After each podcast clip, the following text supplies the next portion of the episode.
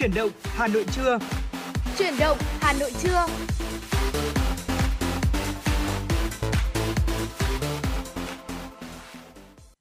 Xin chào quý vị thính giả và chào mừng quý vị thính giả đã đến với chương trình Chuyển động Hà Nội trưa nay cùng với Tuấn Kỳ và Bảo Trâm. Vâng, và chương trình của chúng tôi đã được phát trực tiếp trên tần số FM 96MHz của Đài Phát Thanh và Truyền hình Hà Nội và đang được phát trực tuyến trên website là hanoionline.vn thưa quý vị. Và rất vui khi được tiếp tục cùng đồng hành cùng với quý vị thính giả trong 120 phút sắp tới của chương trình ạ. Vâng, quý vị thân mến, và trong Chuyển động Hà Nội trưa nay, chúng tôi Bảo Trâm, Tuấn Kỳ sẽ là những người đồng hành cùng quý vị. Và quý vị cũng đừng quên là hãy tương tác, chia sẻ cùng với chúng tôi. Có hotline của chương trình 024 3773 6688. Và Bảo Trâm xin được một lần nữa nhắc lại, đó là hotline 024 3773 6688. Quý vị thân mến, chương trình của chúng tôi đang được phát trực tiếp trên tần số FM 96MHz của Đài Phát Thanh Truyền hình Hà Nội. Bên cạnh đó thì cũng đang được phát trực tuyến trên trang web hanoionline.vn. Và nếu quý vị chúng ta có bỏ lỡ khung giờ phát sóng nào của Chuyển động Hà Nội trưa này, hay là Chuyển động Hà Nội sáng, Chuyển động Hà Nội chiều, thì cũng có thể nghe lại trên trang web hanoionline.vn. Vâng, và phải nói rằng là ngày hôm nay chương trình của chúng tôi sẽ được gửi đến cho quý vị những thông tin đáng chú ý được cập nhật bởi các biên tập viên, phóng viên của chương trình. Ngoài ra thì cũng sẽ có một số chuyên mục nhỏ, mẹo sống và một số những câu chuyện thú vị khác mà chúng tôi sẽ gửi đến cho quý vị trong chương trình ngày hôm nay. Và tất nhiên rồi, có cả âm nhạc nữa. Nếu như quý vị thính giả muốn yêu cầu bài hát và kèm theo đó là một lời nhắn gửi yêu thương đến cho những người thân yêu của mình, thì hãy gửi cho chúng tôi thông qua số điện thoại đó là 024 3773 6688, hoặc là thông qua website của chương trình là FM96 Thời sự Hà Nội quý vị nhé. Còn ngay bây giờ thì để mở đầu chương trình ngày hôm nay, chúng ta sẽ cùng đến với một giai điệu âm nhạc mà đây là một ca khúc mà đã ra đời khá là lâu rồi, và tôi nhớ là hồi mà nó mới ra đời ấy, Bảo Trâm ạ, nó đã được lượt view nó rất là cao, lên cả 1 triệu view chỉ trong vòng có vài giờ đồng hồ thôi. Ca khúc do Sơn Tùng MTP sáng tác và thể hiện. Ca khúc này thì là có một cái tên mà tôi nghĩ là chắc chắn là cô gái nào cũng sẽ muốn nghe, đó là Nơi Này Có Anh. Bây giờ xin mời quý vị thính giả hãy cùng thưởng thức ca khúc này trước khi đến với những phần tiếp theo của Chuyển động Hà Nội.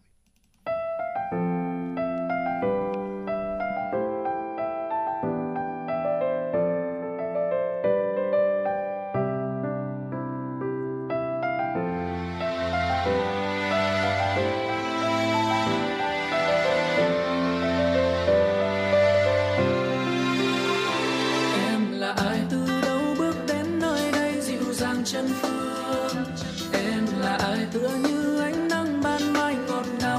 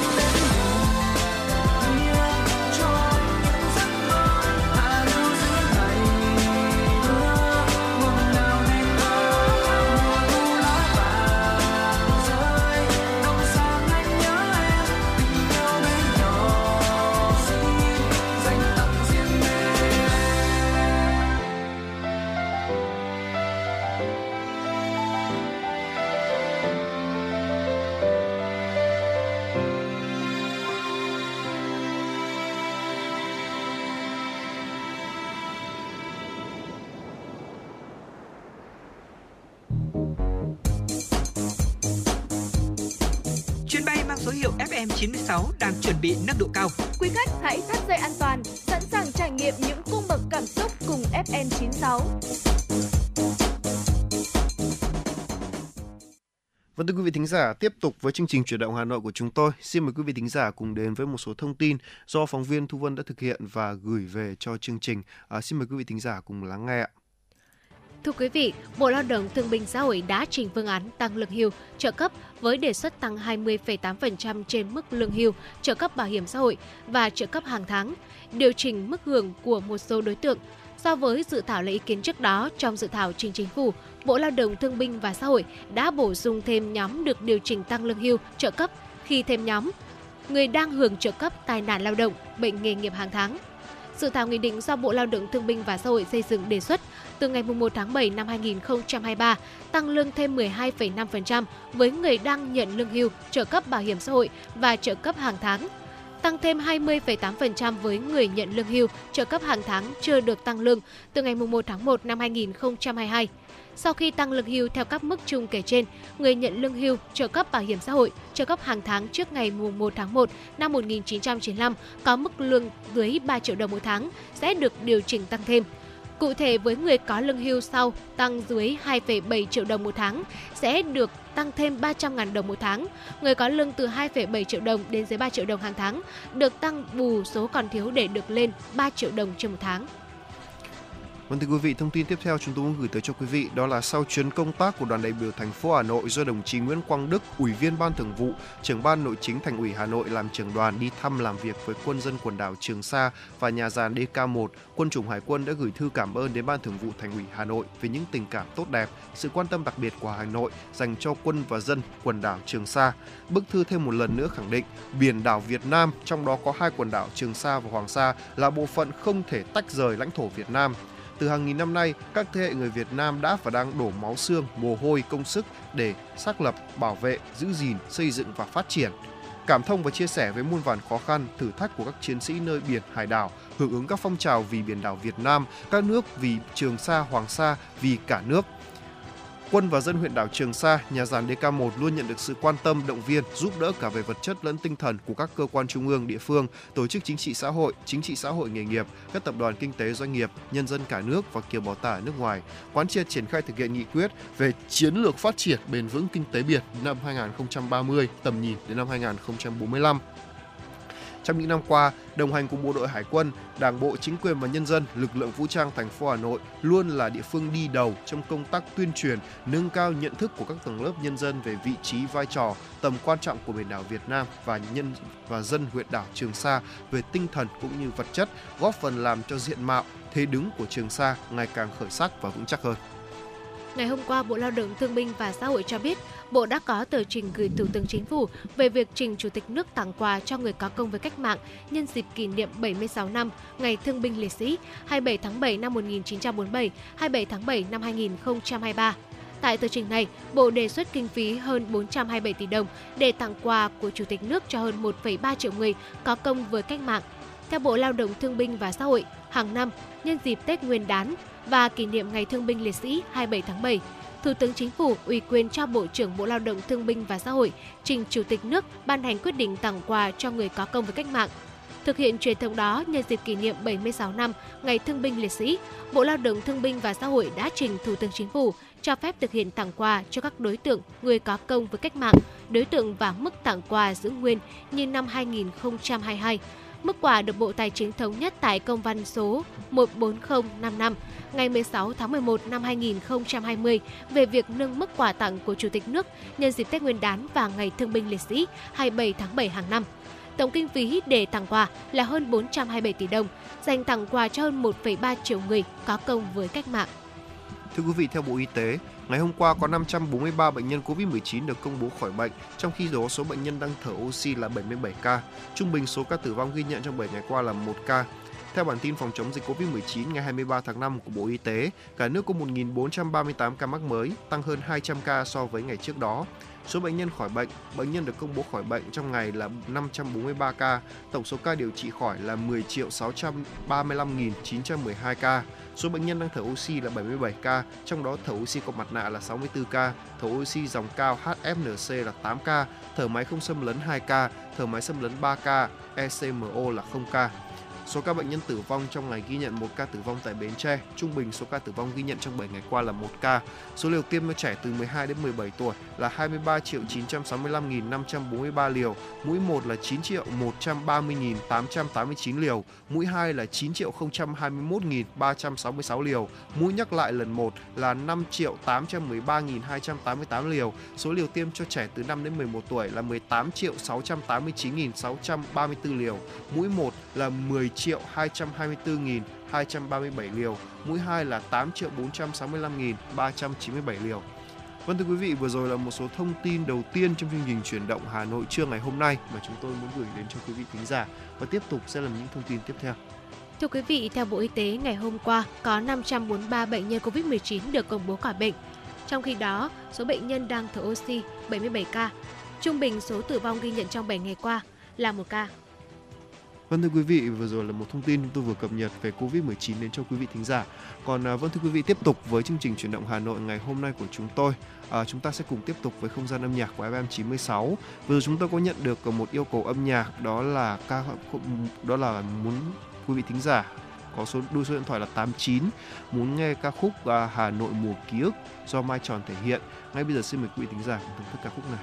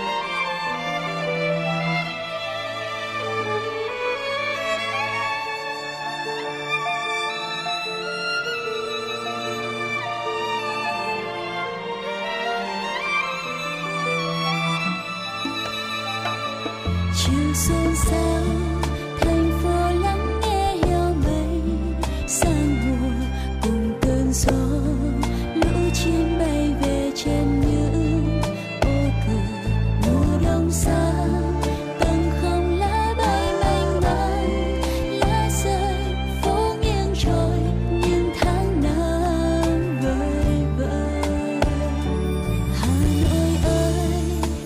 tôi những khi xa xôi.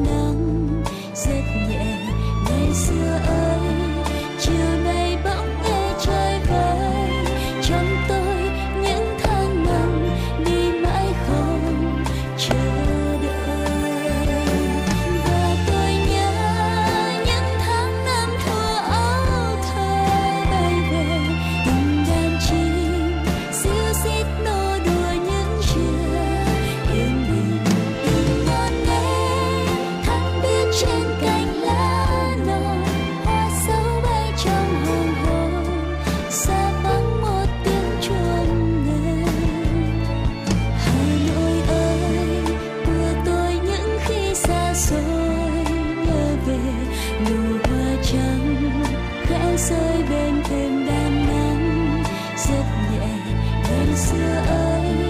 Chiều nay bỗng nghe trôi vơi trong tôi những tháng năm đi mãi không chờ đợi. Hà Nội ơi của tôi, những khi xa xôi nhớ về nụ hoa trắng khẽ rơi bên thềm đan nắng rất nhẹ ngày xưa ơi. Chiều nay bỗng nghe trôi vơi trong tôi những tháng năm đi mãi không chờ đợi.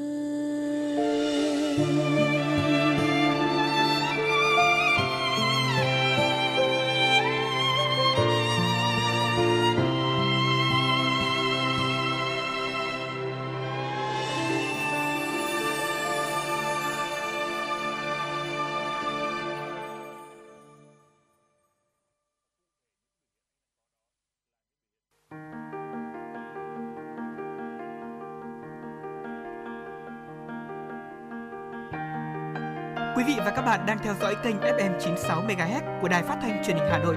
Hãy giữ sóng và tương tác với chúng tôi theo số điện thoại 024 3773 6688. FM 96 đồng hành trên mọi nẻo đường.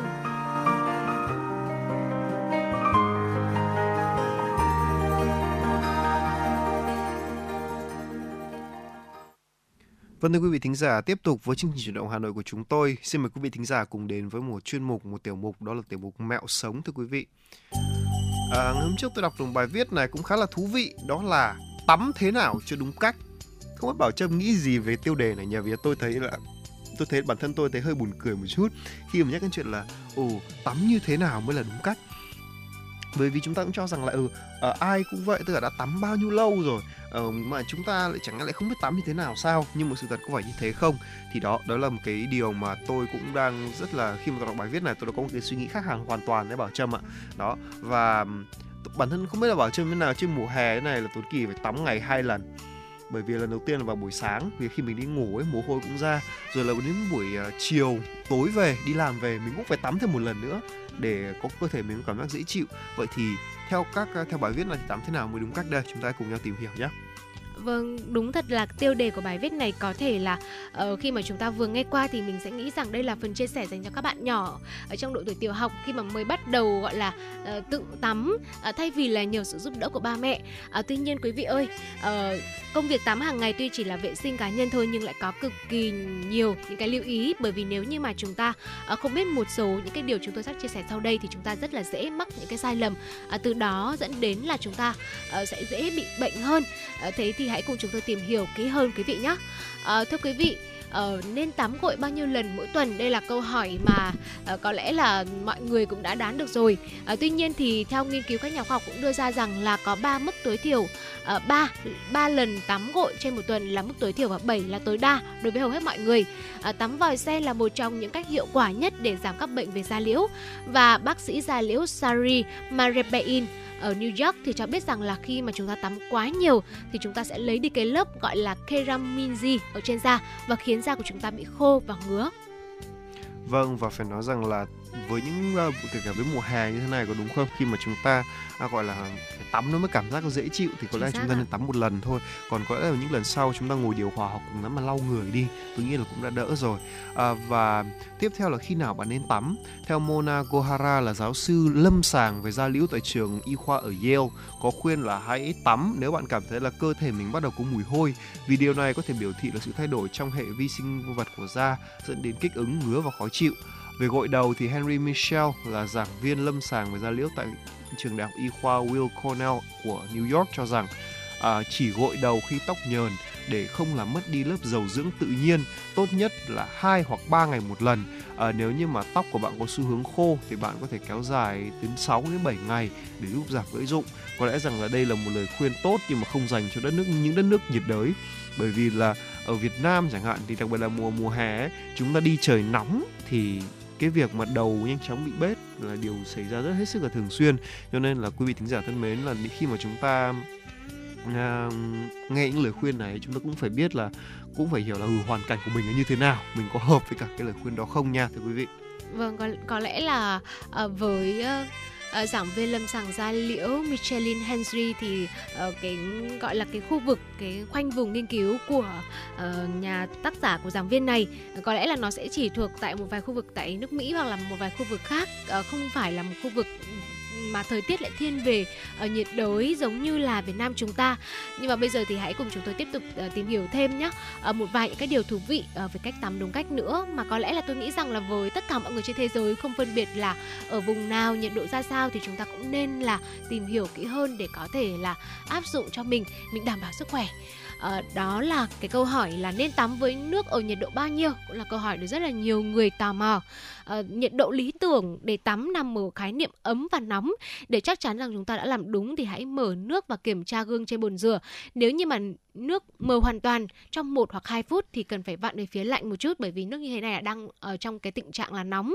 Nước nóng quá hoặc lạnh quá đều có thể làm khô da của chúng ta. Ngoài ra thì nước nóng hoặc là lạnh quá thì đều có thể là phá vỡ cái hàng rào bảo vệ da nhanh hơn là nước ấm. Vâng, đúng thế. Tiếp theo là nên tắm trong bao lâu? Thực ra thì tôi thấy là cái câu hỏi này là quan trọng nhất, rất quan trọng. Bởi vì là rất nhiều người gọi là thích là, đặc biệt là nhà có bồn tắm nhé, thì sẽ thích là ngâm mình trong bồn tắm. Thường là có những người còn vừa ngâm mình trong bồn tắm lại vừa gọi là xem điện thoại nữa. Cho nên là cái việc này thì nó sẽ dẫn đến cái tình trạng là chúng ta nằm trong đấy quá lâu, và tôi nghĩ rằng sẽ ảnh hưởng rất nhiều đến sức khỏe. Cảm giác được nước mơn man trên da rất là tuyệt, nhưng mà theo Hiệp hội Da liễu của Mỹ, đứng trong dòng nước hơn 10 phút sẽ gây ra các cái vấn đề cho da, đúng không ạ? Khi mà chúng ta, đặc biệt khi chúng ta đi bơi thưa quý vị, có thể thấy là chân tay chúng ta thường là sun hết cả lại, có đúng không? Bởi vì thư giãn dưới làn nước góp phần chúng ta giảm căng thẳng, đúng là như thế. Chuyên gia nói rằng là bạn nên chú ý đến da tay, da chân, nếu thấy chúng co lại và nhăn nheo thì nên ra khỏi làn nước đi. Trong trường hợp bạn gội đầu, ủ tóc với dầu xả thì cũng nên lưu ý điều này. Theo Helen Ravy là nhà nghiên cứu về tóc cho biết là dầu xả đóng trong lớp biểu bì làm mượt thân tóc và giúp tóc dễ gỡ rối, nó phát huy hiệu quả ngay lập tức. Do đó nên là ủ tóc quá lâu sẽ không làm cho dầu xả hoạt động tốt hơn đâu ạ, nó chỉ hoạt động trong thời gian nhất định thôi.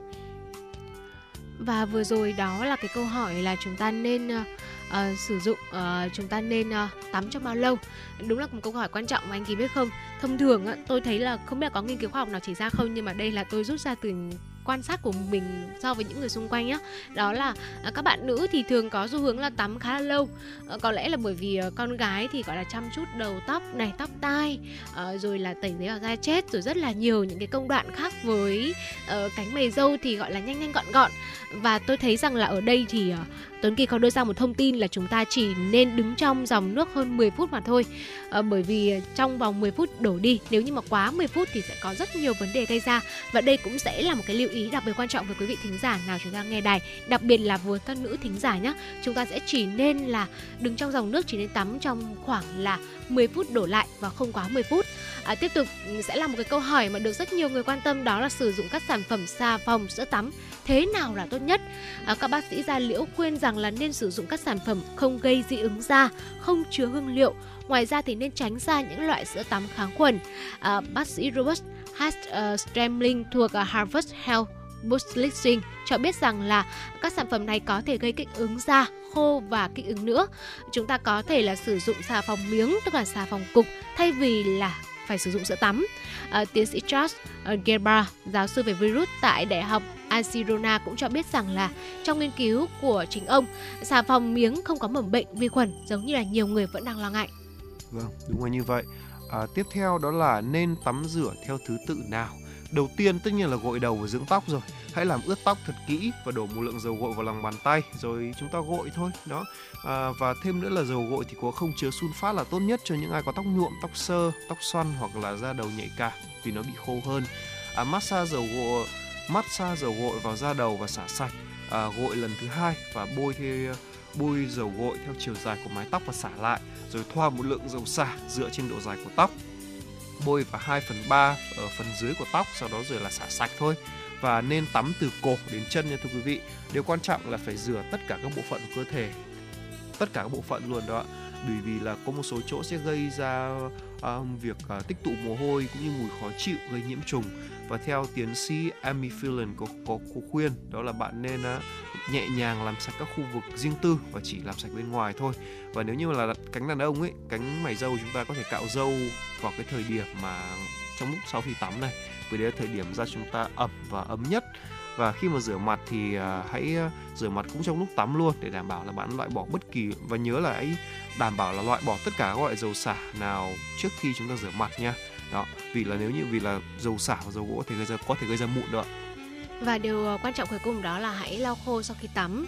Nếu bạn đã gội đầu thì hãy xoắn hoặc là thấm tóc thật là khô, lau người bằng khăn sợi nhỏ, sau đó thì thoa kem dưỡng da khi mà da vẫn còn ẩm, bởi vì đó là lúc lý tưởng nhất để có thể khóa hydrat hóa. Và vừa rồi là tất cả những cái câu trả lời mà chúng tôi muốn gửi đến quý vị cho cái câu hỏi đặt ra ở đầu chương trình: tắm thế nào đúng cách. Những tưởng rằng là cái câu tắm thế nào đúng cách sẽ chỉ dành cho những bạn nhỏ như Bảo Trâm chia sẻ, trong độ tuổi khoảng từ mầm non lớn đến tiểu học, những cái bạn đang mới bắt đầu học tắm. Nhưng mà chắc chắn rằng sau khi mà nghe Bảo Trâm, Tuấn Kỳ chia sẻ thì quý vị chúng ta sẽ hoàn toàn thay đổi quan điểm. Rõ ràng là người lớn của chúng ta cũng đang có một số điều chúng ta vẫn chưa hiểu rõ lắm về làm thế nào để tắm thật là đúng cách, tắm để vẫn bảo toàn được sức khỏe cho bản thân của mình, làm sao để mà mình không gặp những vấn đề về da liễu, và điều quan trọng nhất đó là có thể làm sạch cơ thể được. Và hy vọng rằng là với những chia sẻ vừa rồi của chúng tôi cũng đã giúp quý vị chúng ta có thêm một vài những góc nhìn thú vị về hoạt động tắm hàng ngày. Vâng, và hy vọng rằng là những câu hỏi vừa rồi cũng sẽ hỗ trợ cho quý vị thính giả làm nào tắm sạch hơn và tốt sức khỏe hơn. Còn ngay bây giờ chúng ta sẽ cùng thưởng thức một giai điệu âm nhạc tiếp theo. Đó là một giai điệu âm nhạc mang tên là Tuyết Rơi Mùa Hè do Đức Tuấn thể hiện. Ngay sau đây xin mời quý vị thính giả cùng thưởng thức ca khúc này.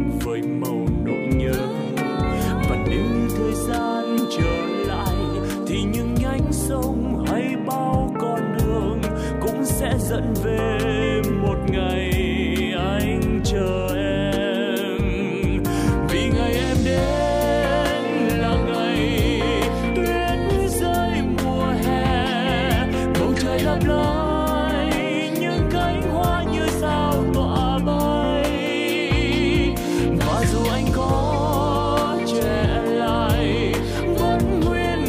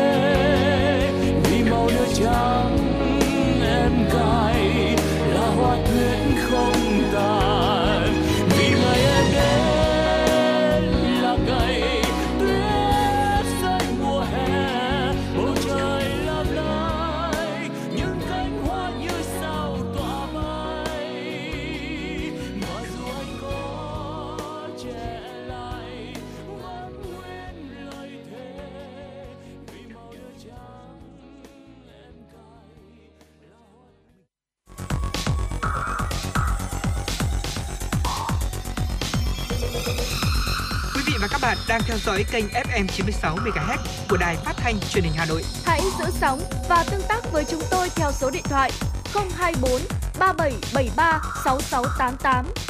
FM 96 đồng hành trên mọi nẻo đường. Vâng, thưa quý vị thính giả, tiếp tục với chương trình Chuyển động Hà Nội của chúng tôi. Mời quý vị thính giả cùng đến với một số thông tin do phóng viên Thu Vân đã thực hiện và gửi về cho chương trình.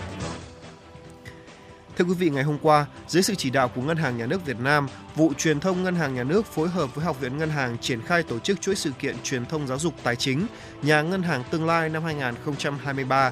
Chuỗi sự kiện Nhà Ngân hàng Tương lai năm 2023 nhằm cung cấp cho học sinh, sinh viên các kiến thức, kỹ năng về tài chính ngân hàng như cách tiếp cận và sử dụng các sản phẩm dịch vụ ngân hàng, thanh toán không dùng tiền mặt, vay vốn, tiết kiệm. Qua cuộc thi này, sinh viên không chỉ nhận được kiến thức thiết thực cho cuộc sống, đồng thời mà các nhà tuyển dụng còn có cơ hội tìm kiếm các ứng viên tiềm năng cho đội ngũ mới của mình. Cuộc thi Nhà Ngân hàng Tương lai năm 2023 cũng đã thu hút gần 200 đội ngũ đăng ký tham gia đến từ các trường đại học, cao đẳng, khu vực phía Bắc, cho thấy sức lan tỏa rộng rãi của học sinh của cuộc thi trong giới trẻ. 4 đội xuất sắc nhất đã vượt qua các vòng thi gay cấn để tham gia các chương trình chung kết. Đây là sân chơi kiến thức giúp cho các bạn trẻ tích lũy vốn hiểu biết về tài chính ngân hàng cũng như sự tự tin mạnh dạn chinh phục thử thách. Trước phiên giao dịch ngày hôm qua, công ty vàng bạc đá quý Sài Gòn niêm yết giá vàng mua vào ở mức là 66,55 triệu đồng trên một lượng, giá bán ra là 67,15 triệu đồng trên một lượng. So với mở cửa phiên giao dịch cùng ngày, giá vàng SJC giữ nguyên ở cả hai chiều mua vào và bán ra. Chênh lệch giá mua bán vàng SJC đang là 600.000 đồng trên một lượng. Cùng thời điểm, tập đoàn Doji niêm yết giá vàng mua vào bán ra ở mức là 66,5 đến 67,05 triệu đồng trên một lượng, giữ nguyên ở chiều mua vào và giảm 50.000 đồng trên một lượng ở chiều bán ra so với mở cửa phiên giao dịch ngày hôm qua 23 tháng 5. Chênh lệch giá mua bán vàng Doji đang là 550.000 đồng trên một lượng. Quy đổi giá vàng thế giới theo tỷ giá ngoại tệ tại Vietcombank vào cuối ngày hôm qua 23 tháng 5, 1 đô la Mỹ bằng 23.615 Việt Nam đồng. Giá vàng thế giới tương đương là 55,92 triệu đồng trên một lượng, thấp hơn 11,23 triệu đồng trên một lượng so với giá vàng SJC bán ra cuối ngày hôm qua. Thưa quý vị, hội chứng tự hại ngày càng phổ biến trong độ tuổi vị thành niên tại Việt Nam. Đáng lo ngại là hầu hết các trường hợp đều không thể chữa lành. Hội chứng tự hại và tự ngược đãi bản thân hay self-harm xuất phát từ sự rối loạn trầm cảm đang âm thầm lẩn khuất trong cuộc sống, nhất là đối với giới trẻ. Bởi đây là đối tượng chưa có nhiều kinh nghiệm sống, họ thường tự gây tổn thương, tự hủy hoại cơ thể để trốn tránh hoặc giải tỏa cảm xúc của mình. Đáng báo động là độ tuổi trung bình mắc hội chứng này là 13 và đang ngày càng phổ biến trong độ tuổi vị thành niên tại Việt Nam. Nhưng trong hầu hết các trường hợp, để nhận diện, điều trị và chữa lành những người có hành vi tự hại là điều không thể. Người trầm cảm, đặc biệt là người có hội chứng tự hại, cần được điều trị tâm lý đều đặn và chưa thể điều trị hóa dược. Một lần tham vấn y tâm lý cần tới vài tiếng để người bệnh được chia sẻ và giải bày. Mỗi tuần một lần trong nhiều năm liền, Bộ Y tế hiện đã xây dựng một chính sách dành riêng cho các cải thiện sức khỏe tâm thần ở trẻ. Bộ Giáo dục và Đào tạo đẩy mạnh hoạt động tư vấn tâm lý học đường thành nhiệm vụ trọng tâm trong năm học này. Còn các bậc phụ huynh hãy dành thời gian lắng nghe, trò chuyện cùng con, đừng ngắt kết nối với con ngay trong chính ngôi nhà của mình, nhất là khi mùa thi quan trọng đang gần đến. Tối qua, Công an quận Tây Hồ, Hà Nội đã trao trả tài sản cho du khách nước ngoài đánh rơi. Nhận được tài sản, anh Robertson James Matthew Scott, quốc tịch Australia, đã bày tỏ cảm ơn sự tận tình giúp đỡ của lực lượng công an. Trước đó, khoảng 11 giờ ngày 22 tháng 5, anh Scott đã đến Công an phường Yên Phủ thông báo về việc bị rơi mất điện thoại iPhone 14. Vì du khách không biết chính xác vị trí, chỉ nhớ di chuyển ở khu vực đường Nghi Tàm, Âu Cơ nên đã nhờ công an tìm giúp. Với tinh thần trách nhiệm, chỉ huy Công an phường Yên Phủ đã yêu cầu tổ chức rà soát, đồng thời trích xuất camera dọc tuyến để tìm giúp du khách, đồng thời tuyên truyền đến công dân đang sinh sống tại khu vực Nghi Tàm, Âu Cơ về nội dung của sự việc nêu trên. Qua tuyên truyền, đến khoảng 19 giờ cùng ngày, tức là ngày 22 tháng 5, anh Nguyễn Kim Trung, sống tại phường Yên Phụ, Tây Hồ, đã đến Công an phường Yên Phụ để báo cáo sự việc nhận được chiếc điện thoại iPhone 14. Tuy nhiên, thời điểm nhận được do bệnh đi giải quyết công việc nên chưa kịp đến cơ quan công an để nhờ tìm chủ nhân. Khi được thông báo đến nhận lại tài sản, anh Scott đã trân trọng cảm ơn sự giúp đỡ tận tình của lực lượng công an và biết ơn về hành động đẹp của anh Trung. Vâng, thưa quý vị, vừa rồi là một số thông tin mà chúng tôi muốn gửi tới cho quý vị trong chương trình Chuyển động Hà Nội buổi trưa ngày hôm nay. Còn ngay bây giờ, thưa quý vị, là bây giờ thì cũng đang đến tầm giờ trưa rồi, có đúng không ạ? Không biết là quý vị thính giả nào là chưa biết là mình ăn gì buổi trưa nay không? Bởi vì ngay bây giờ là tôi sẽ gửi cho quý vị thính giả một mâm cơm thanh mát ngày hè chỉ với 30 phút thôi thưa quý vị. Chúng ta chỉ cần 30 phút để có thể nấu bữa cơm này thôi. Cho nên quý vị thính giả thân mến, chúng ta hãy cùng lắng nghe xem là bữa cơm ngày hôm nay sẽ có gì nhé. Và quý vị thân mến, ngày hè như thế này thì một mâm cơm thanh mát với một cái thực đơn gọi là không ngày nào mà giống ngày nào đúng không ạ? Một thực đơn gọi là đầy đặn đa dạng các món là một bài toán rất là khó và khiến nhiều bà nội trợ hoặc thậm chí là các ông bố nội trợ nữa cũng cảm thấy rất là đau đầu. Hãy cùng chúng tôi tìm hiểu một cái mâm cơm mà với rất là nhiều những cái món gọi là vừa là dịu mát, giải nhiệt mà lại còn kích thích vị giác. Cách làm cực kỳ đơn giản nhanh gọn nữa. Đầu tiên, ngày hè như thế này thì không thể thiếu được một bát canh riêu đúng không ạ? Nhưng mà quý vị nghĩ sao nếu mà thử món canh riêu trùng trục ạ? Với 1kg trùng trục này, 3 quả cà chua, gia vị chua thì chúng ta có thể chọn thêm như là sấu, me hoặc là giấm bỗng đều được. Thêm vào đó là một vài những cái gia vị như là rau răm, hành lá, vải khô. Vâng thưa quý vị, ngoài ra thì chúng ta hay có thể gọi là món lưỡi lợn luộc. Lưỡi lợn luộc thì có khoảng 500 đến 600 gram. Và đừng quên là có gừng, hành khô và chanh nha. Một món nữa là mồng tơi xào tỏi thì có 2 bó dưa mồng tơi, 5-6 tép tỏi, mỡ lợn hoặc dầu ăn. Tức là ngon nhất là nên xào với mỡ lợn đấy thưa quý vị. Rau gém ăn kèm thì có xà lách, kinh giới, tía tô, rau mùi. Đừng quên là có cả pháo muối mặn hoặc là muối và muối ngọt nha. Bởi vì là mùa hè này thì muối cà, muối dưa ấy ăn rất nhanh được ăn đó. Và hoa quả tráng miệng thì ví dụ như là dưa lê này, dưa hấu, mít, xoài, mận, chuối gì đó. Và bây giờ cùng bắt tay và cùng đã thực hiện thôi đúng không nào? Đó. Trong thời tiết nắng nóng của mùa hè này thì các món riêu hay là canh chua thì vừa làm dịu cổ họng, vừa kích thích vị giác, lại còn vừa gọi là giúp chúng ta đưa cơm hơn nữa. Không biết là Bảo Trâm đã ăn món là gì nhỉ? Canh cà chua với thịt băm, canh chua thịt băm. Cái món đấy thì phải nói là một món ăn huyền thoại luôn. Khi mà mùa hè đến là tôi chỉ cần chan bát canh với cả cơm thôi, xong bữa. Và vẫn rất là ngon, vẫn rất đủ chất đấy thưa quý vị. Đó, bây giờ đầu tiên thì chúng ta sẽ cùng làm món đầu tiên, đó là món canh riêu trùng trục ạ. Thưa quý vị, theo Đông y thì trùng trục có tính hàn, tác dụng là thanh nhiệt giải độc, lợi tiểu nên là được dùng nấu canh giúp giải nhiệt vào mùa hè. Nấu canh riêu trùng trục rất là nhanh, chỉ thời gian ngâm cho nhả bùn đất thì mới gọi là lâu một chút, nên là vào cái thời điểm cuối tuần hoặc là với quý vị thính giả nào chúng ta dư giả thời gian một chút thì có thể là thêm món này vào thực đơn quý vị nhé. Với các món canh trùng trục, chai hến thì chúng ta nên đem ngâm đãi làm sẵn rồi đóng thịt vào túi zip, nước thì chia vào các hộp chứa đông. Đây là một cách mà chúng tôi gửi đến quý vị nếu như quý vị chúng ta gọi là quá bận rộn với công việc và chúng ta chỉ có một quỹ thời gian rất là nhỏ để nấu bữa trưa thôi. Khi mà chúng ta gọi là cuối tuần mình sơ chế sẵn từ cái mức ngâm bùn đất rồi này, mình luộc sẵn rồi này, mình đãi ra thịt mình đóng vào túi zip rồi là nước chia vào các hộp chữ đông rồi, khi nấu rất là thuận tiện nhanh gọn mà mình vẫn giữ được trọn vẹn hương vị. Cách làm như sau: trùng trục khi mà ngâm cho vài lát ớt vào sẽ rất là nhanh nhả bùn đất, đem cọ rửa sạch rồi luộc với chút nước. Khi nước sôi bùng lên là trùng trục tự tách vỏ, gỡ ruột, bóp chất đen từ bọng rồi bóp muối rửa sạch và để ráo nước. Ướp trùng trục với một chút gia vị, phần nước để lắng và gạn lấy nước trong. Cà chua thì chia làm 2 phần, một phần băm nhuyễn để khi xào tạo ra màu, còn phần còn lại là bổ muối cau. Khi mà phi thơm hành, cho phần cà chua băm nhuyễn vào xào mềm để tạo màu, đổ nước trùng trục đã lọc, thêm nước lạnh cho đủ lượng canh nếu như mà còn thiếu. Từ từ cho gia vị tạo chua như là giấm bỗng hoặc là cơ mẻ, hoặc là cả những cái quả chua như là quả muỗng, quả thanh trà hoặc là sấu chẳng hạn, me. Thêm cà chua, bổ muối cau, nêm nếm lại gia vị cho vừa miệng. Cuối cùng là hãy thả một chút hành lá, rau răm thái rồi là chúng ta có một bát canh chua rất là dịu mát hợp với mùa hè. Thường thì Bảo Trâm rất là ít khi mà thấy con trùng trục này. Tuy nhiên thì chúng ta cũng có thể thay trùng trục bằng chai, ngao, hến, nó cũng rất là vừa vặn và cũng rất là giải nhiệt cho ngày hè. Hoặc là cua. Cua cũng rất là ngon nha. Nếu như có cua rồi chúng ta phải làm thêm tí bún nữa thì là chúng ta có món bún riêu cua.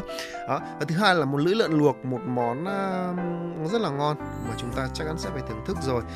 Theo nhiều nghiên cứu thì tim và lưỡi lợn rất là tốt để phục hồi sức khỏe sau khi bị ốm hoặc là cho phụ nữ mang thai.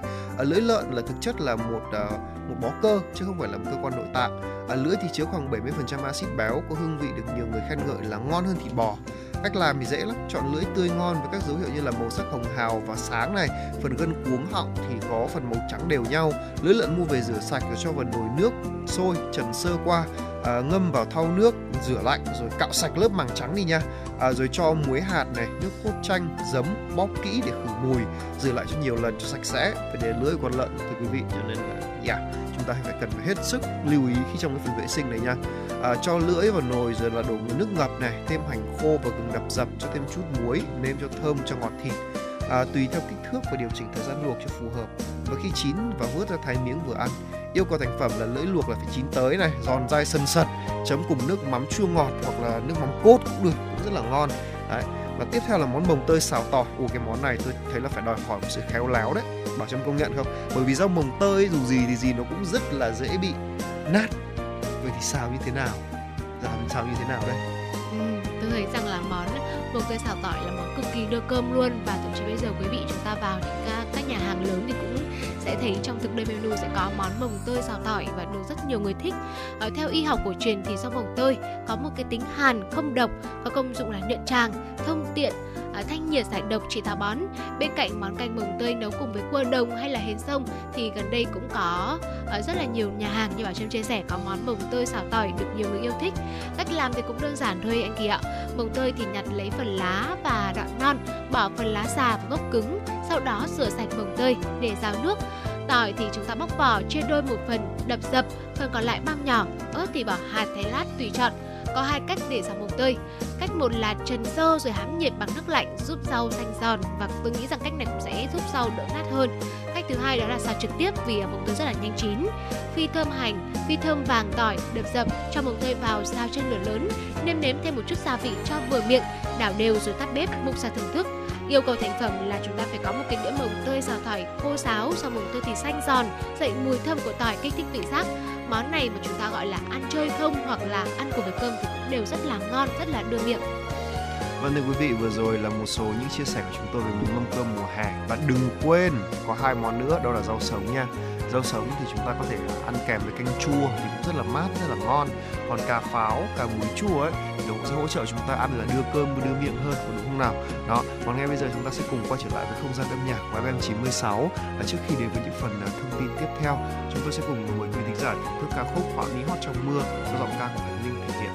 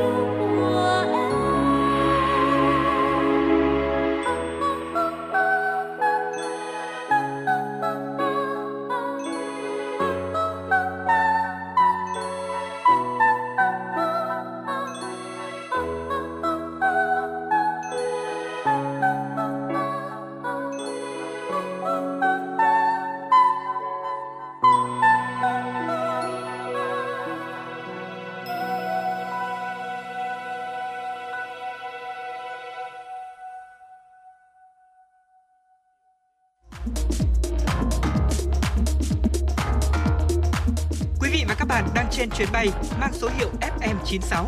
Hãy thư giãn, chúng tôi sẽ cùng bạn trên mọi cung đường.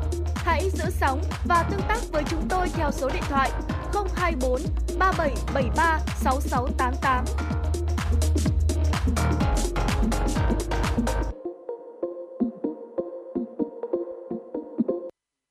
Vâng, thưa quý vị thính giả, tiếp tục với dòng chảy tin tức của FM 96. Xin mời quý vị thính giả cùng đến với một số thông tin quốc tế.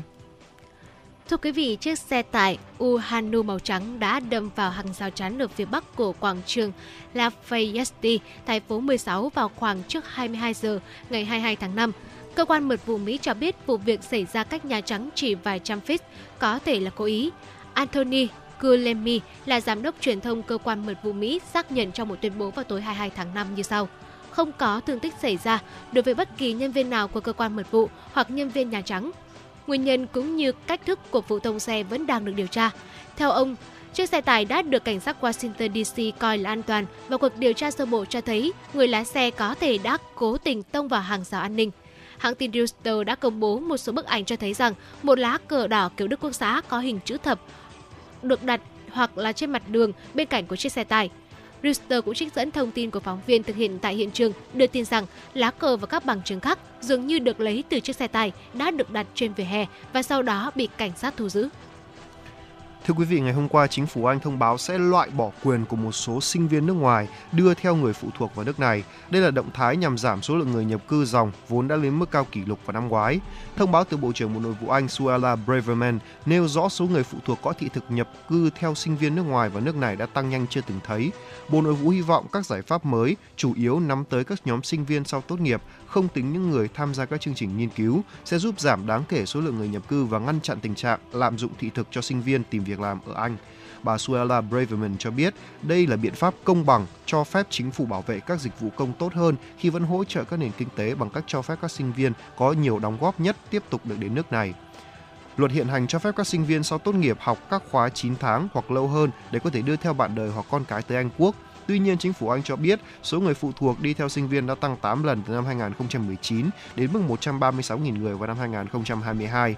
Biện pháp mới có hiệu lực từ tháng 1 năm 2024, được công bố trước khi chính phủ Anh thông báo số người nhập cư dòng ước tính là năm 2022 vào ngày 25 tháng 5 tới.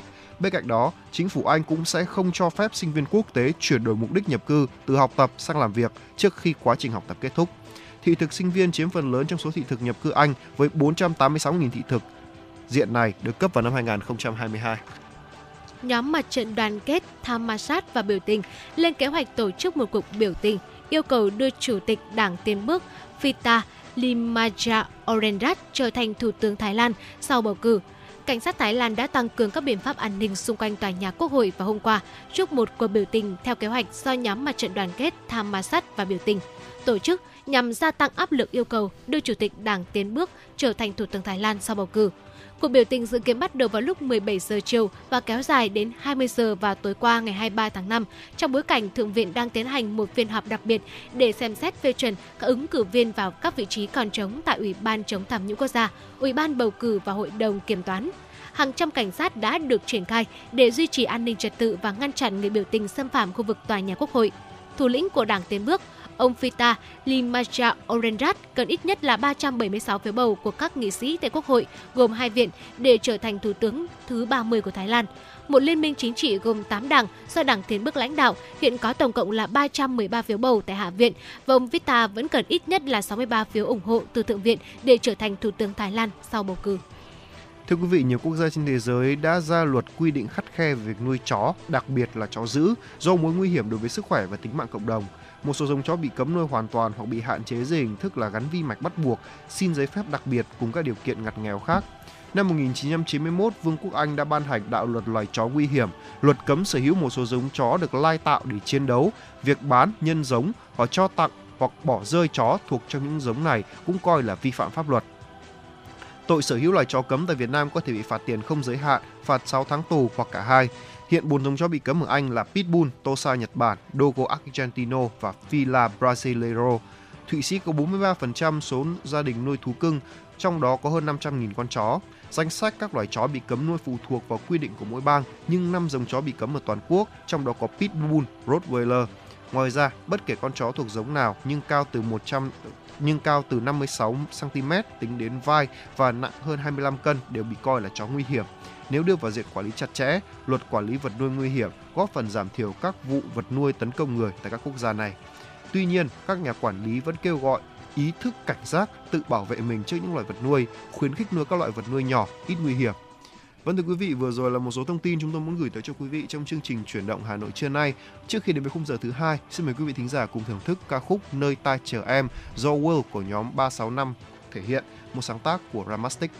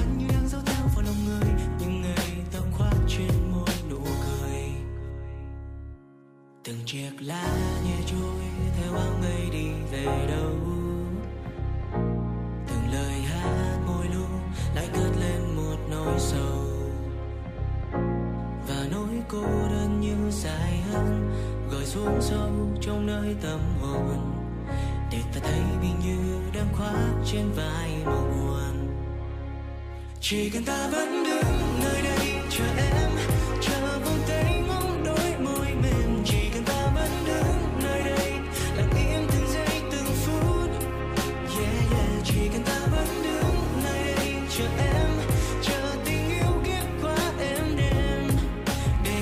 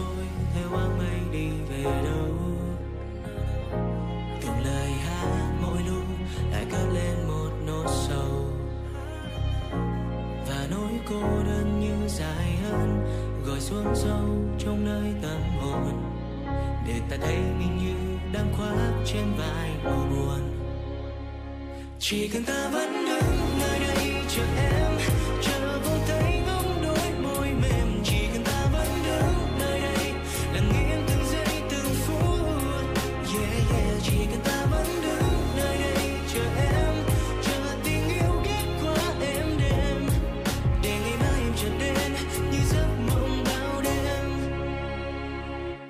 Và ta sẽ đứng nơi đây dẫu cho đôi chân xa rời. Và ta sẽ đứng nơi đây dẫu nắng đã sáng kia đôi. Vì ngày mai em tới, em sẽ tới cho cuộc đời ngừng chơi vơi. Và những vấn vương trong ta lại giang người.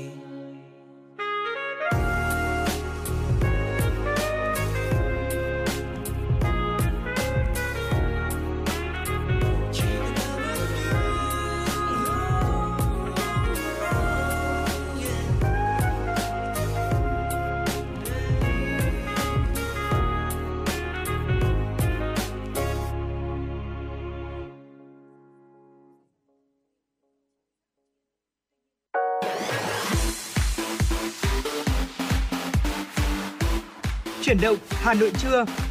Chuyển động Hà Nội trưa.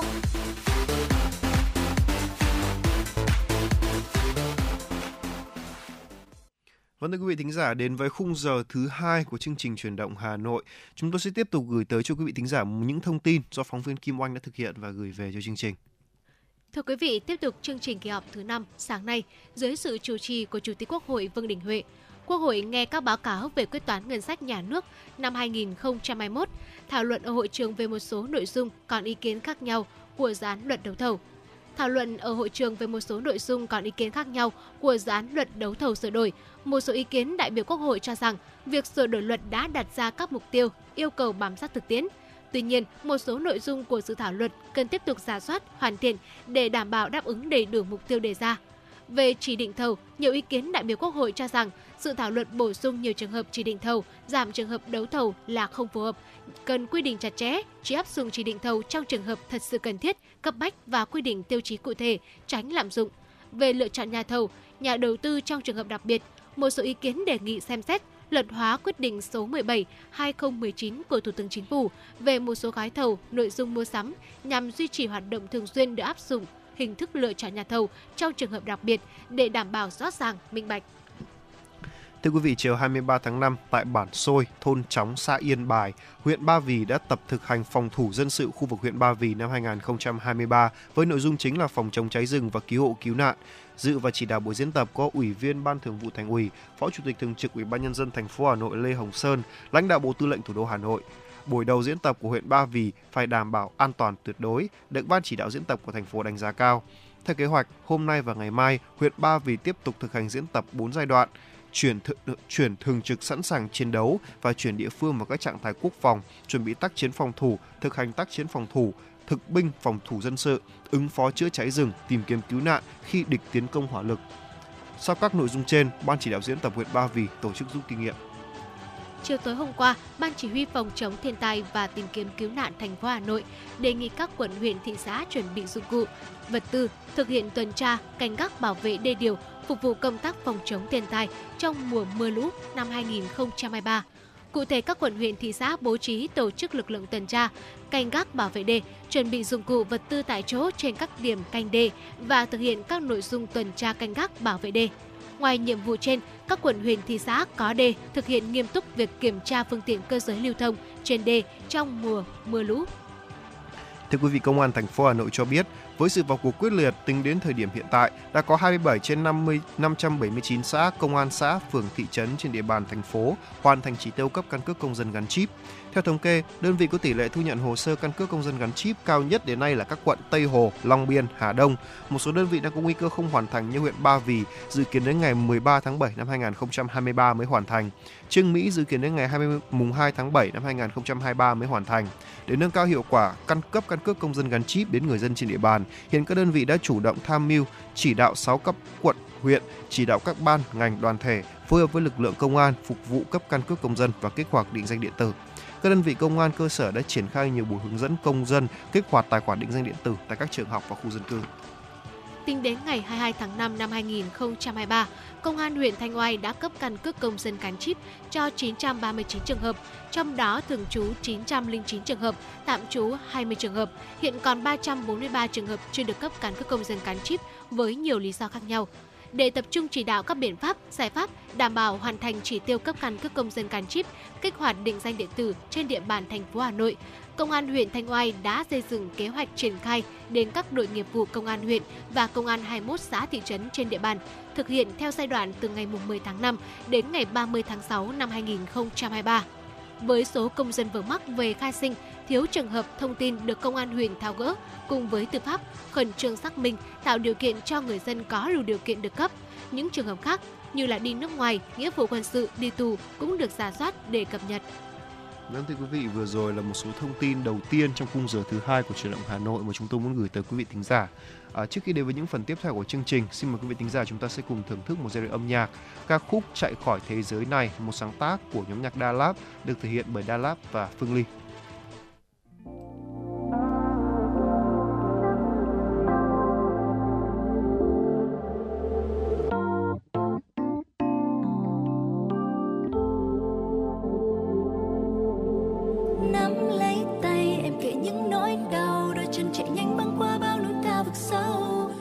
Hãy subscribe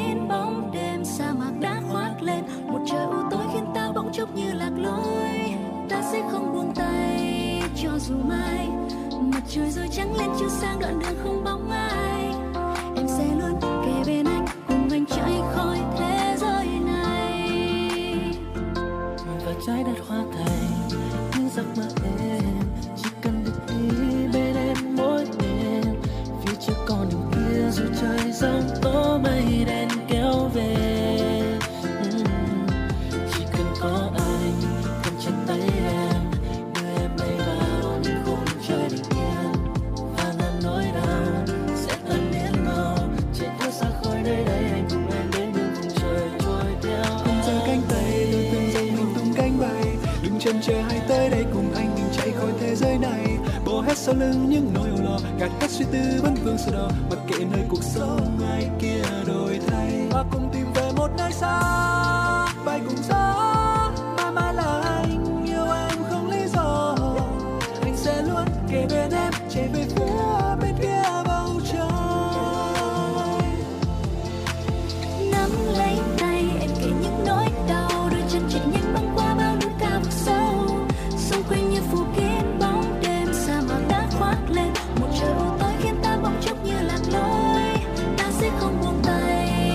Dù mai mặt trời rồi trắng lên chiếu sang đoạn đường không bóng ai, em sẽ luôn kề bên anh, cùng anh chạy khỏi thế giới này. Mỗi khi anh đang thấy chán, em ở với anh chỉ yên lặng có được không? Đưa ra bàn tay nhỏ xinh để anh bám, để anh không thấy như chim sâu ra biển rộng. Bên một cái số kẻ vẫn đi ngang qua, bên trong thế giới chỉ có riêng hai ta. Chẳng cần để ý ra con phố không ngày nào vẫn ồn ào, hôm nay sẽ đưa mình đi bao xa. Bên nhà từng vui với anh là vàng là ngọc, kiếp như phù vân còn nhân sinh là mộng. Mọi thứ sẽ qua, còn hai chúng ta chạy trốn thế giới qua đường ngang xa đường dọc, ở bên cạnh nhau khi thế giới này sau lưng, nắm chặt tay nhau cho đến khi trái đất dừng. Anh không quan tâm nếu bao dòng này chưa ngưng, vì anh đã còn nắng ấm trong mắt đâu em chứa đựng. Yeah. Anh xin nhắn em nhớ đến những con mơ em đã từng chờ, vì đời cuốn trôi ta đi biết đâu ai ngờ. Ta xin nhắn nhiều nhớ ta. Vào vai anh ta trốn khỏi thế giới này.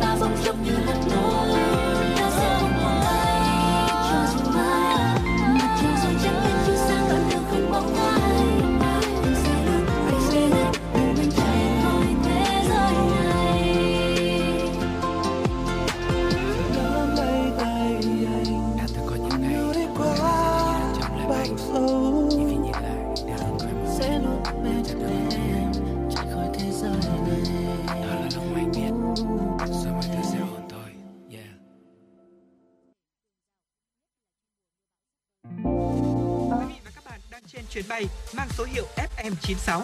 Hãy thư giãn, chúng tôi sẽ cùng bạn trên mọi cung đường. Hãy giữ sóng và tương tác với chúng tôi theo số điện thoại 024 3773 6688. Thưa quý vị, tiếp tục với chương trình Chuyển động Hà Nội của chúng tôi. Xin mời quý vị thính giả cùng đến với một số thông tin do phóng viên Kim Oanh đã thực hiện và gửi về cho chương trình. Thưa quý vị, Bảo hiểm xã hội Việt Nam cho biết, giai đoạn 2016-2022, cả nước đã giải quyết gần 763.000 người hưởng lương hưu, trung bình mỗi năm giải quyết đối với khoảng 109.000 người. Con số này khoảng 420.000 người đạt tỷ lệ hưởng lương hưu 75%, chiếm tỷ lệ 55,2% số người được giải quyết hưởng chế độ hưu trí. Hiện nay, ngành Bảo hiểm xã hội Việt Nam đang thực hiện chi trả cho khoảng 2,7 triệu người hưởng lương hưu. Phần lớn có mức hưởng từ 3 triệu đồng trên một tháng đến dưới 7 triệu đồng trên một tháng với gần 1,9 triệu người, chiếm 68,3% tổng số người hưởng lương hưu trên cả nước. Bên cạnh đó, nhiều trường hợp được hưởng lương hưu cao do trong quá trình tham gia bảo hiểm xã hội có mức tiền lương và thu nhập làm căn cứ đóng bảo hiểm xã hội cao. Hiện người đang được hưởng lương hưu cao nhất cả nước là hơn 120 triệu đồng trên một tháng. Thưa quý vị, Viện Nghiên cứu Phát triển Kinh tế Xã hội Hà Nội phối hợp với tập đoàn Metropolis Ecosystem tại Việt Nam tổ chức tọa đàm khoa học nhằm thảo luận, gợi ý một số giải pháp phát triển thủ đô Hà Nội thời kỳ 2021-2030, tầm nhìn đến năm 2050. Nội dung chính tập trung vào thảo luận các ý tưởng, quy hoạch sông Hồng, bởi đây được xác định là trục phát triển quan trọng của Hà Nội giai đoạn tới. Ngoài ra, Viện cũng muốn tiếp thu các ý kiến trao đổi về chính sách và sáng kiến phát triển thủ đô trong bối cảnh liên kết vùng, đặc biệt là quan tâm đến lĩnh vực liên quan đến đổi mới sáng tạo, đô thị thông minh, tăng trưởng xanh, liên kết đô thị và nông thôn mới. Ngày hôm qua 23 tháng 5, Ngân hàng Nhà nước đã quyết định điều chỉnh giảm một số mức lãi suất điều hành 0,5% trên một năm, có hiệu lực kể từ ngày 25 tháng 5 năm 2023. Theo đó, lãi suất cho vay qua đêm trong thanh toán điện tử liên ngân hàng và cho vay bù đắp thiếu hụt vốn trong thanh toán bù trừ của Ngân hàng Nhà nước đối với tổ chức tín dụng giảm từ mức 6% trên một năm xuống còn 5,5% trên một năm. Lãi suất tái cấp vốn giảm từ mức 5,5% trên một năm xuống còn 5% trên một năm. Lãi suất tái chiết khấu giữ nguyên mức 3,5% trên một năm. Bên cạnh đó, Ngân hàng Nhà nước cũng thông tin lãi suất tối đa áp dụng đối với tiền gửi không kỳ hạn và có kỳ hạn dưới 1 tháng giữ nguyên ở mức là 0,5% trên 1 năm. Lãi suất tối đa áp dụng đối với tiền gửi có kỳ hạn từ 1 tháng đến dưới 6 tháng giảm từ mức 5,5% trên 1 năm xuống còn 5% trên 1 năm. Riêng lãi suất tối đa đối với tiền gửi bằng Việt Nam đồng tại Quỹ tín dụng nhân dân, tổ chức tài chính vĩ mô giảm từ mức 6% trên 1 năm xuống còn 5,5% trên 1 năm. Lãi suất tiền gửi có kỳ hạn từ 6 tháng trở lên do tổ chức tín dụng ấn định trên cơ sở cung cầu vốn thị trường. Thưa quý vị, bà Dương Thị Hồng, Phó Viện trưởng Viện Vệ sinh Dịch tễ Trung ương Bộ Y tế cho biết, toàn quốc đã hết 5 trong 1 vaccine từ tháng 2 năm 2023. Chỉ có một số huyện xã còn rải rác vài liều vaccine 5 trong 1 đủ dùng đến hết tháng 4. Qua khảo sát, đến thời điểm hiện tại không còn tỉnh nào còn vaccine 5 trong 1. Đối với các loại vaccine khác trong chương trình tiêm chủng mở rộng như vaccine DPT cũng đã bắt đầu hết. Vaccine BCG phòng bệnh lao, sởi, rubella còn dùng được đến tháng 7, tháng 8. Vaccine phòng bại liệt BOPT dạng uống thiếu trong vài tháng tới. Vaccine uốn ván có thể dùng đến hết năm 2023. Riêng vaccine bại liệt dạng tiêm còn dồi dào và hạn sử dụng đến hết tháng 8. Bà Dương Thị Hồng khẳng định Bộ Y tế đang rất nỗ lực. Sắp tới đây sẽ trình lên Chính phủ mong muốn tiếp tục được cung cấp tập trung vaccine. Đối với vaccine trong nước, Bộ Y tế đang cố gắng để được đặt hàng từ Trung ương trong chương trình tiêm chủng mở rộng và có một giá cụ thể. Theo đó, địa phương dựa vào đó để ký hợp đồng với nhà sản xuất trong nước và nhận vaccine. Phó giáo sư tiến sĩ Lương Ngọc Khuê, Cục trưởng Cục Quản lý Khám chữa bệnh Bộ Y tế cho biết, theo thống kê, sử dụng thuốc lá gây ra 8 triệu ca tử vong mỗi năm trên thế giới, trong đó có khoảng 1 triệu ca tử vong do hút thuốc lá thụ động. Theo ước tính của Tổ chức Y tế Thế giới, tổn thất kinh tế toàn cầu do thuốc lá gây ra mỗi năm là 1.400 tỷ đô la Mỹ. Việt Nam hiện là một trong 15 nước có số nam giới trưởng thành hút thuốc lá nhiều nhất trên thế giới. Mức giảm tỷ lệ người sử dụng thuốc lá của Việt Nam vẫn chưa đạt được mục tiêu đề ra trong chiến lược phòng chống tác hại thuốc lá. Nguyên nhân chủ yếu là do thuế thuốc lá của Việt Nam đang rất thấp, giá thuốc lá rẻ làm tăng khả năng tiếp cận và mua thuốc lá của thanh thiếu niên, người nghèo. Bên cạnh đó, trên thị trường xuất hiện các sản phẩm mới, đa dạng của thuốc lá điện tử, thuốc lá nung nóng khiến nhiều người, đặc biệt là giới trẻ, dễ dàng tiếp cận với thuốc lá. Thưa quý vị, Bộ Y tế đã phát động tuần lễ quốc gia không thuốc lá năm 2023 từ ngày 25 đến ngày 31 tháng 5. Đây là hoạt động hưởng ứng Ngày Thế giới không thuốc lá 31 tháng 5 với thông điệp "Chúng ta cần thực phẩm, không cần thuốc lá". Thông điệp trên nhằm kêu gọi các quốc gia thúc đẩy hoạt động nâng cao nhận thức của cộng đồng về tác hại của thuốc lá tới sức khỏe, kinh tế, môi trường. Cùng với các hoạt động hưởng ứng tuần lễ quốc gia không thuốc lá năm nay, Quỹ phòng chống tác hại của thuốc lá Bộ Y tế cũng kêu gọi người dân lan tỏa những thông tin chiến dịch "Hãy nói không với thuốc lá" bằng cách thay frame avatar trên các kênh truyền thông của cơ quan, tổ chức cá nhân sử dụng tài khoản Facebook. Nhà xuất bản Chính trị Quốc gia Sự thật Việt Nam vừa phối hợp với Nhà xuất bản Nhân dân Trung Quốc tổ chức lễ ký kết thỏa thuận hợp tác giai đoạn 2023-2028 và hợp đồng bản quyền cuốn sách Tập Cận Bình kể chuyện tập 2. Theo đó, nội dung công tác phối hợp giữa hai cơ quan bao gồm xây dựng cơ chế giao lưu, tư vấn xuất bản với việc định kỳ cung cấp và giới thiệu những thông tin cần thiết có liên quan đến ấn phẩm, giới thiệu những đầu sách trọng tâm trọng điểm có tính tiêu biểu của mỗi bên, trọng tâm là giao lưu xuất bản, hình thành diễn đàn giao lưu xuất bản Việt Nam-Trung Quốc với các hoạt động như hội thảo, hội đàm trao đổi, thiết lập cơ chế dịch vụ đại diện bản quyền. Hai nhà xuất bản sẽ là cơ quan dịch vụ đại diện bản quyền cho nhau ở Việt Nam và Trung Quốc. Cùng với thỏa thuận hợp tác giai đoạn 2023-2028, lãnh đạo hai đơn vị đã ký kết hợp đồng bản quyền cuốn sách Tập Cận Bình kể chuyện tập 2. Thưa quý vị, hướng tới Ngày Quốc tế Thiếu nhi mùng 1 tháng 6 và Ngày Hành động vì Trẻ Em, Trung tâm Triển lãm Văn hóa Nghệ thuật Việt Nam phối hợp với các đơn vị liên quan tổ chức Ngày hội Thế giới Tuổi Thơ, trao giải thưởng cuộc thi và triển lãm tranh thiếu nhi toàn quốc năm 2023. Ngày hội Thế giới Tuổi Thơ, trao giải thưởng cuộc thi và triển lãm tranh thiếu nhi toàn quốc 2023 diễn ra từ ngày 31 tháng 5 đến ngày 4 tháng 6, là sự tổng hòa của nhiều chương trình, hoạt động văn hóa nghệ thuật đặc sắc, các cuộc thi triển lãm từ ý nghĩa. Tại sự kiện, ban tổ chức giới thiệu đến 400 tác phẩm tranh lựa chọn từ hơn 38.000 bài thi của các em thiếu nhi tại 515 trường học, nhà văn hóa thiếu nhi, trung tâm mỹ thuật trên cả nước gửi về tham dự cuộc thi thiếu nhi văn hóa toàn quốc năm nay. Ban tổ chức cũng sẽ trao giải thưởng cho 39 cá nhân, 10 tập thể có thành tích xuất sắc tại triển lãm tranh thiếu nhi toàn quốc 2023. Trước thời điểm mùa mưa bão năm 2023 đến gần, Công ty trách nhiệm hữu hạn một thành viên công viên cây xanh Hà Nội đã phối hợp với các sở ngành, Ủy ban nhân dân các quận, huyện thanh tra, kiểm tra, khảo sát cây sâu mục nguy hiểm gây chết khô. Thời gian qua đã tiến hành chặt hạ khoảng 1.500 cây sâu mục chết khô nguy hiểm trên các tuyến phố nội đô. Phó Tổng Giám đốc Công ty trách nhiệm hữu hạn một thành viên Công viên cây xanh Hà Nội Nguyễn Đức Mạnh cho biết, đang tiếp tục chỉ đạo các đơn vị thành viên tích cực thực hiện cắt sửa cây xanh. Doanh nghiệp này dự kiến đến hết quý 2 của năm nay, trước thời điểm mùa mưa bão đến, sẽ hoàn thành việc cắt sửa khoảng 50.000 cây xanh để đảm bảo tiêu chí phòng chống thiên tai. Thưa quý vị, quận Cầu Giấy đã ra quyết định đóng cửa Viện Thẩm mỹ Viện Quốc tế Woonjin, địa chỉ tại 93 Tô Hiệu, phường Nghĩa Tân, vì có dấu hiệu lừa đảo khách hàng và thực hiện nhiều kỹ thuật can thiệp không được phép gây biến chứng. Trước đó, một số báo chí đã đưa tin phản ánh cơ sở này thực hiện dịch vụ nâng ngực bằng ứng dụng công nghệ tái cấu trúc vòng 1 Hypolipid và quảng cáo dịch vụ này trên Facebook. Sở Y tế Hà Nội cho biết, viện thẩm mỹ này chỉ được cấp phép thực hiện chăm sóc da và khám chuyên gia răng hàm mặt, nhưng thực tế đã có nhiều kỹ thuật xâm lấn không được cấp phép gây biến chứng. Sở Y tế Hà Nội đã yêu cầu quận Cầu Giấy điều tra, xác minh về các dịch vụ đang được cơ sở này thực hiện. Tuy nhiên, cơ sở đã không giải thích được và giám đốc công ty thì không có mặt. Cơ quan chức năng đã yêu cầu cơ sở tháo gỡ biển hiệu và thực hiện giám sát, tránh tình trạng tiếp tục hoạt động. Vâng, thưa quý vị, vừa rồi là một số thông tin chúng tôi muốn gửi tới cho quý vị trong chương trình Chuyển động Hà Nội trưa nay đến từ biên tập viên Kim Oanh. Ngay bây giờ xin mời quý vị thính giả cùng thưởng thức một giai điệu âm nhạc ca khúc Chờ một mình qua phố do giọng ca của Lân Nhã thể hiện. Đây là một sáng tác của cố nhạc sĩ Trịnh Công Sơn.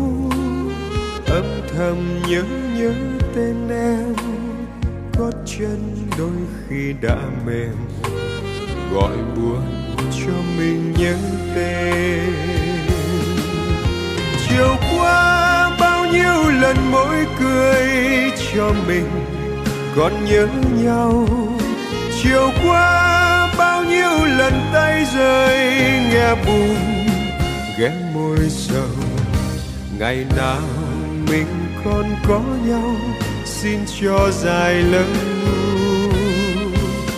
ngày nào đời thôi có nhau, xin người biết đâu.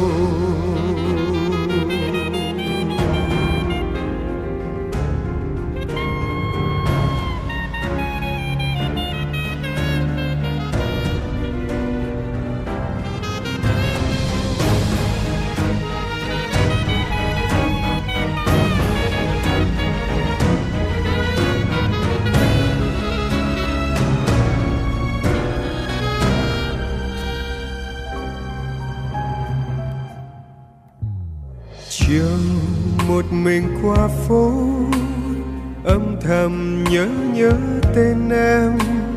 Gió ơi bay lên, để bụi đường cách lòng mắt. Chiều một mình qua phố, âm thầm nhớ tên em. Áo xưa chưa quen phong trần, đợi mùa thu và nắng thêm. Chiều qua bao nhiêu lần mỗi cười cho mình còn nhớ nhau. Chiều qua bao nhiêu lần tay rơi nghe buồn ghé môi sầu. Ngày nào mình còn có nhau, xin cho dài lâu. Ngày nào đời thôi có nhau, xin người biết đâu. Chiều một mình qua phố, nghe dòng nước vẫn vây quanh, bước chân nghe quen cũng buồn. Lại đời xin con tuổi xanh, còn một mình trên phố, âm thầm nhớ tên em. Ngoài kia không còn nắng mềm, ngoài kia ai còn biết tên. Ngoài kia không còn nắng mềm, ngoài kia ai còn biết tên. Ngoài kia không còn nắng mềm, ngoài kia ai còn biết.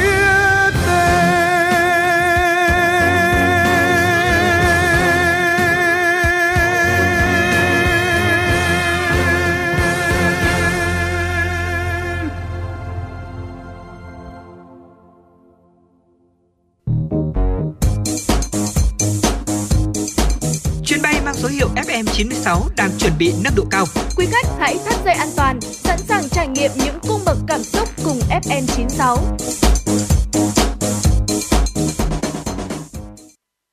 Vâng, thưa quý vị thính giả, tiếp tục với chương trình Chuyển động Hà Nội của chúng tôi. Xin mời quý vị thính giả, chúng ta sẽ cùng đến với một tọa đàm do phóng viên Hằng Trần đã thực hiện. Đây là một tọa đàm về vấn đề là xây dựng trường chuẩn quốc gia. Và ngay bây giờ mời quý vị thính giả cùng lắng nghe.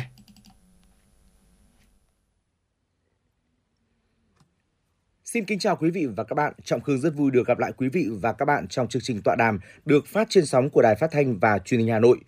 Quý vị và các bạn thân mến, xây dựng, duy trì trường học đạt chuẩn quốc gia là nhiệm vụ trọng tâm nâng cao chất lượng giáo dục và đào tạo. Do đó, ngành giáo dục và đào tạo Hà Nội và các địa phương đã có nhiều giải pháp để huy động nguồn lực đầu tư xây dựng hệ thống cơ sở vật chất trường lớp theo hướng hiện đại. Đan Phượng được xem là điểm sáng, là đơn vị đi đầu thành phố trong việc thực hiện xây dựng trường chuẩn quốc gia, với 100% số trường trên địa bàn đạt chuẩn. Vậy huyện Đan Phượng đã có sự lãnh đạo cũng như thực hiện nhiệm vụ này như thế nào?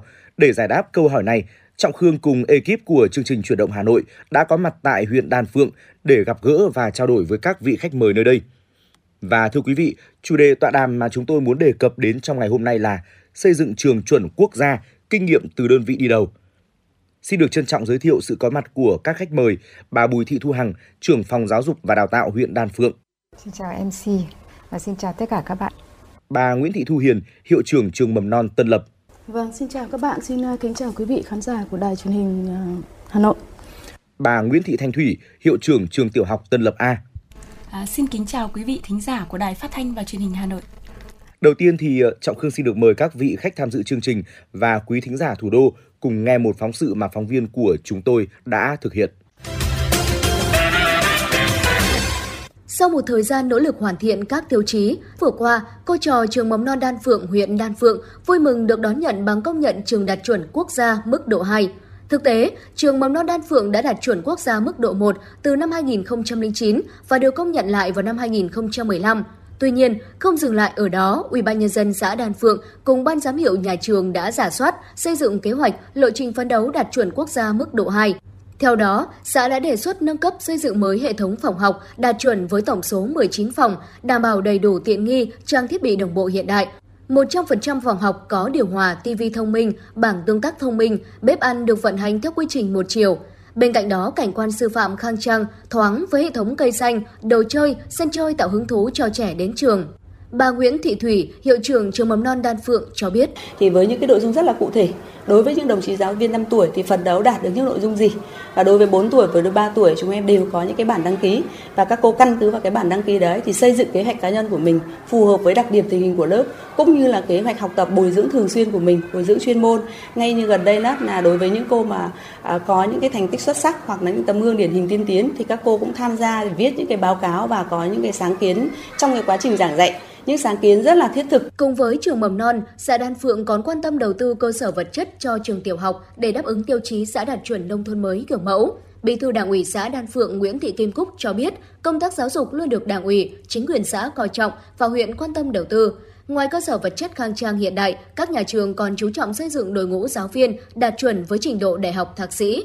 Đặc biệt, người dân trên địa bàn cũng rất tích cực tham gia xã hội hóa, lắp đặt điều hòa, sân chơi cho trẻ cũng như xây dựng các quỹ khuyến học. Nhờ đó đến nay, cả trường mầm non và tiểu học của xã Đan Phượng đều đạt chuẩn quốc gia mức độ 2. Đang tập trung vào cái việc mà đề xuất để và triển khai thực hiện về cái việc mà đầu tư cái cơ sở hạ tầng cho giáo dục, để mở rộng thêm các cái diện tích trường học.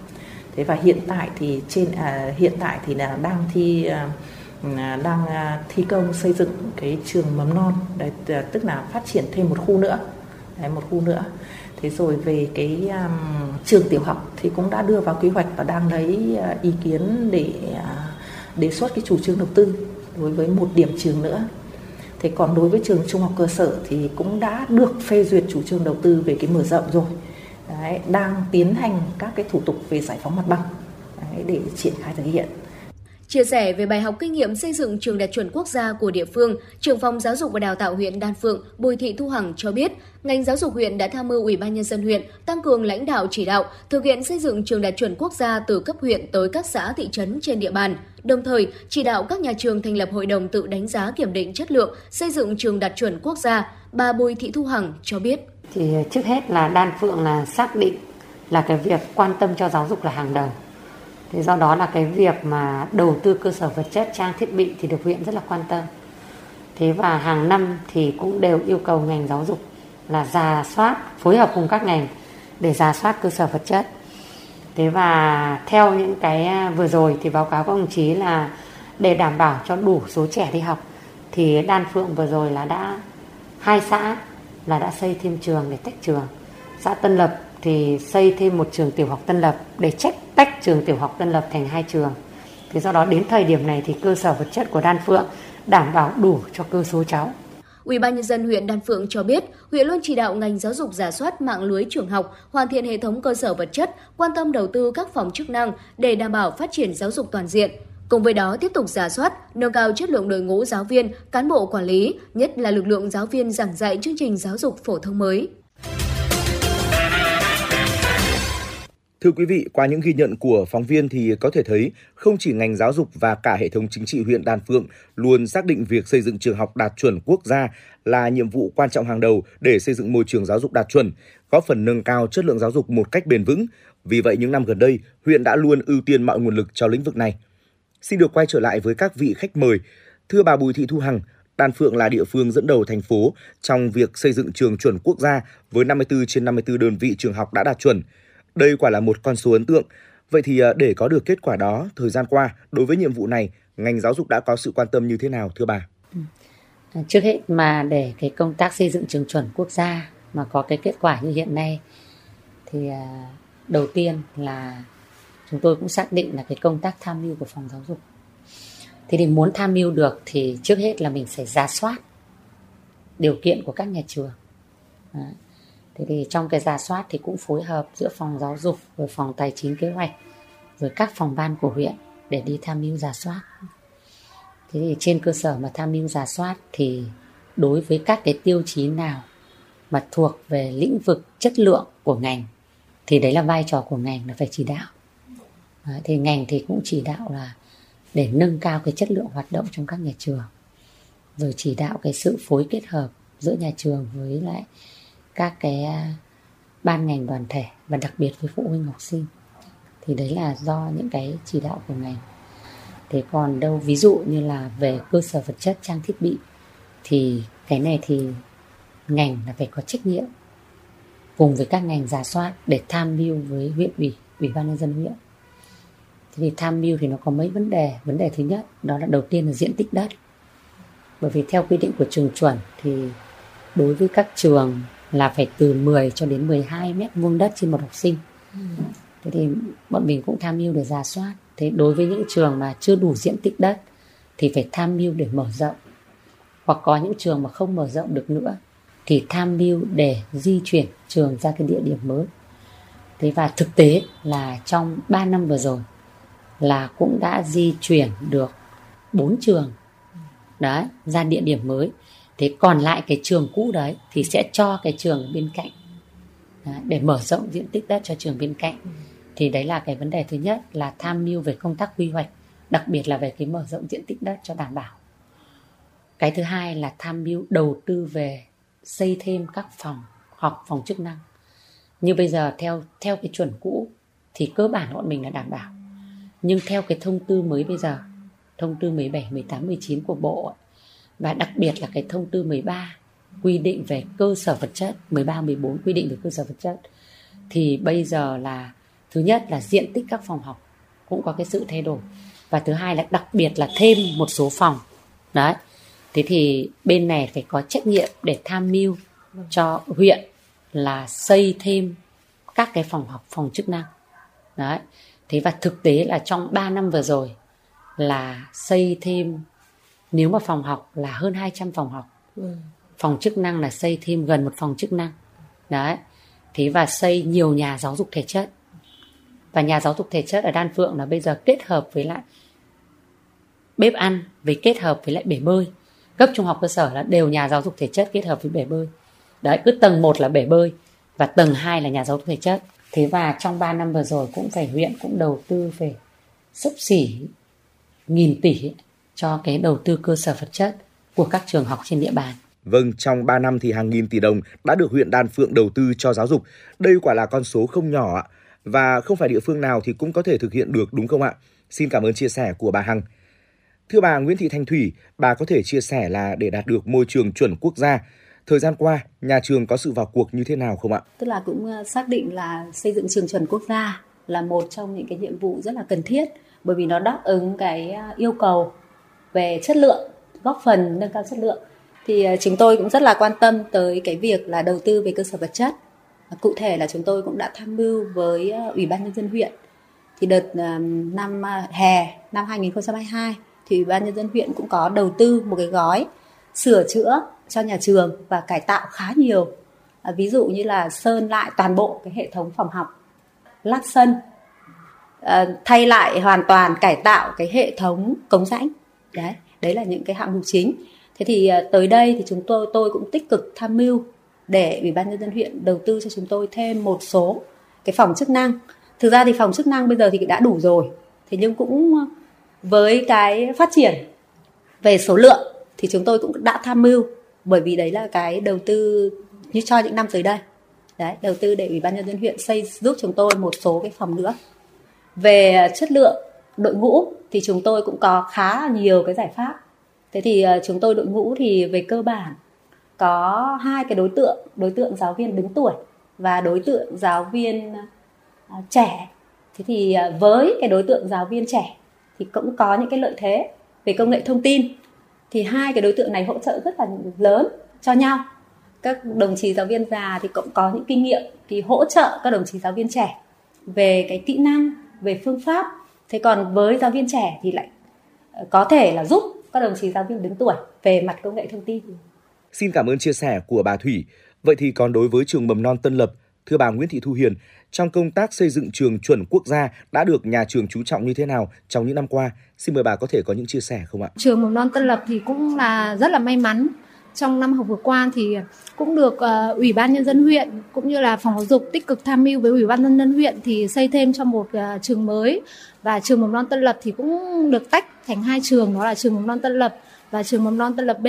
Thì sau khi tách trường mầm non Tân Lập B xong thì trường mầm non Tân Lập thì cũng đủ điều kiện so với cái chuẩn của thông tư 19 của Bộ, thì trường mầm non Tân Lập thì cũng đủ điều kiện để chuẩn quốc gia. Thì và nhà trường cũng mạnh dạn là đề xuất nâng chuẩn quốc gia mức độ 2.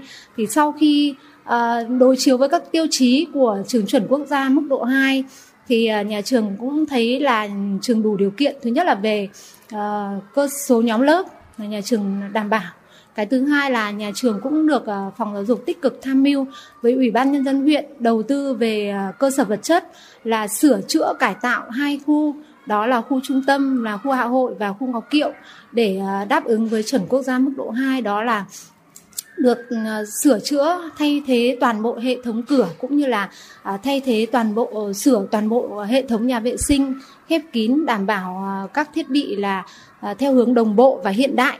Cái thứ hai là ngoài ra thì nhà trường cũng được phòng giáo dục tham mưu với Ủy ban Nhân dân huyện đầu tư cho về cơ sở vật chất, đó là các cung cấp bổ sung đầu tư cho nhà trường hệ thống đồ dùng đồ chơi ở trong các phòng chức năng, như nhà trường có các cái phòng chức năng để đáp ứng với việc phát triển chương trình cũng như là đáp ứng với ứng dụng phương pháp tiên tiến, đáp ứng với cái sự đổi mới giáo dục hiện nay, như là trường cũng có những cái phòng chức năng như là phòng MON, phòng STEAM, phòng đàn, rồi các phòng nghệ thuật thể chất, đáp ứng với chuẩn quốc gia mức độ 2. Ngoài ra thì nhà trường cũng được đầu tư hệ thống đồ chơi ngoài trời, như cái bộ đồ chơi module 9 module bằng gỗ cũng rất là đẹp, và tất cả các cái bộ phát triển vận động cho trẻ thì đảm bảo cho các con có một môi trường học tập rất là tốt. Ngoài ra thì phòng giáo dục cũng như là Ủy ban Nhân dân huyện cũng quan tâm đầu tư cho cái hệ thống bếp của nhà trường là hoàn toàn bằng inox và sử dụng bằng bếp từ hết. Việc tham mưu, bổ sung kịp thời từ cơ sở vật chất đã góp phần đáp ứng nhu cầu học và dạy theo hướng đổi mới hiện nay, góp phần đồng bộ theo hướng chuẩn quốc gia, đúng không ạ? Xin cảm ơn những chia sẻ của bà Hiền. Thưa bà Bùi Thị Thu Hằng, bên cạnh việc tham mưu đầu tư, mở rộng, nâng cấp, xây mới cơ sở vật chất, ngành giáo dục đào tạo huyện Đan Phượng đã khuyến khích các trường bằng sức tự lực của mình để nâng cấp các cơ sở trường học như thế nào ạ? Thế thì bên cạnh tham mưu về xây mới thêm các phòng học, phòng chức năng cho đảm bảo, thì ngành chỉ đạo các nhà trường đó là phải chỉnh trang làm đẹp khung cảnh sư phạm. Vì cái đấy thực tế nó chỉ là cái khung thôi. Nhưng bây giờ làm thế nào để cho cái môi trường nó thân thiện mà môi trường nó có hồn, thì đấy lại là vai trò của ngành. Thế ngành thì lại cùng với các nhà trường, đặc biệt là ngành phát động về phong trào là xây dựng, thi đua để xây dựng trường học sáng, xanh, sạch, đẹp, thân thiện. Đấy, thế thì phát động. Thế và thực tế là qua cái cuộc phát động đấy với những cái tiêu chí cụ thể thì phải nói là thực sự bây giờ các trường học của Đan Phượng ấy, thứ nhất là rất là sạch, và thứ hai là hệ thống cây xanh, đặc biệt là hệ thống hoa và cây cảnh cũng đã được rất là nhiều. Thế và trong các cái môi trường ấy thì rất là nhiều trường là nó cũng có những cái rất là đẹp. Đấy. Thế và bên cạnh cái đấy thì ngoài những cái mà theo quy định chung thì đối với chuẩn của Đan Phượng nó cũng có những cái đặc thù riêng. Chúng tôi lấy ví dụ như ở Đan Phượng hiện tại bây giờ có 32 trường chuẩn mức độ 2. Trong 54 trường chuẩn thì có 32 trường chuẩn mức độ 2. Thế thì cho rà soát lại tất cả, chúng tôi cũng tham mưu Ủy ban huyện này, cho rà soát lại tất cả các trường. Thế và trường nào mà diện tích đất, bây giờ không để đất trống trong trường học, mà với diện tích đất nhé, trường nào mà đủ diện tích đất thì sẽ cho làm sân bóng đá mini. Đấy. Thế và sân chơi thì kết hợp với sân bóng rổ và thư viện mở. Ngoài ra lại có các cái đồi cỏ nhân tạo ấy để cho học sinh nó chơi, rồi thư viện mở. Đấy. Nên bây giờ trong các trường thì gần 20 trường nó có sân bóng đá mini. Đấy là những trường mà có đủ cái diện tích. Đấy. Thế còn sân bóng rổ cũng 15 trường có sân bóng rổ. Thư viện mở cũng xấp xỉ 20 cái thư viện mở. Đấy, trong các nhà trường. Thế còn những cái chỗ đất khác thì nếu có điều kiện là các trường làm những cái đồi cỏ nhân tạo ấy. Đấy. Thì đấy là. Thế còn về phần trang thiết bị thì thôi căn cứ vào thông tư thì là cũng tham mưu để đầu tư cho các trường đảm bảo cái trang thiết bị. Thế tuy là một huyện khó khăn thì nhưng mà huyện cũng rất là đầu tư. Tôi lấy ví dụ như ở mầm non, trước đây thì đa số là hệ thống bếp là đun bằng hệ thống bếp ga, nhưng mà bây giờ huyện cũng cho rà soát và đầu tư là hệ thống bếp từ. cơ bản là gần phủ sóng hết rồi. Để thứ nhất là nó đảm bảo an toàn, và thứ hai giảm bớt cái công sức lao động cho nhân viên nuôi dưỡng. Đấy, thế rồi trang thiết bị trong các phòng học, phòng chức năng, đấy thì cũng đã được quan tâm. Ví dụ như theo cái kế hoạch 06 của thành phố Hà Nội, đó là cái phát triển mầm non, tức là đưa một số cái chương trình tiên tiến vào trong các trường mầm non, thì huyện cũng đã đầu tư một số trường, như ví dụ như các phòng STEM, phòng Montessori, đấy, để đầu tư trang thiết bị để giúp cho học sinh được học. Thế và những cái trang thiết bị vui chơi ngoài trời. Thế và vừa rồi thì đối với các trường chuẩn mức 2 ấy, thì nhiều trường là bây giờ người ta yêu cầu là phải có những trang thiết bị để vận động ấy. Thế thì Đan Phượng cũng đã đầu tư được một số trường. Thế và thực tế là những cái trang thiết bị vận động đấy nó rất là có hiệu quả cho học sinh. Dạ vâng, việc xây dựng trường chuẩn quốc gia với mục tiêu chung nhất đó là nâng cao chất lượng dạy và học.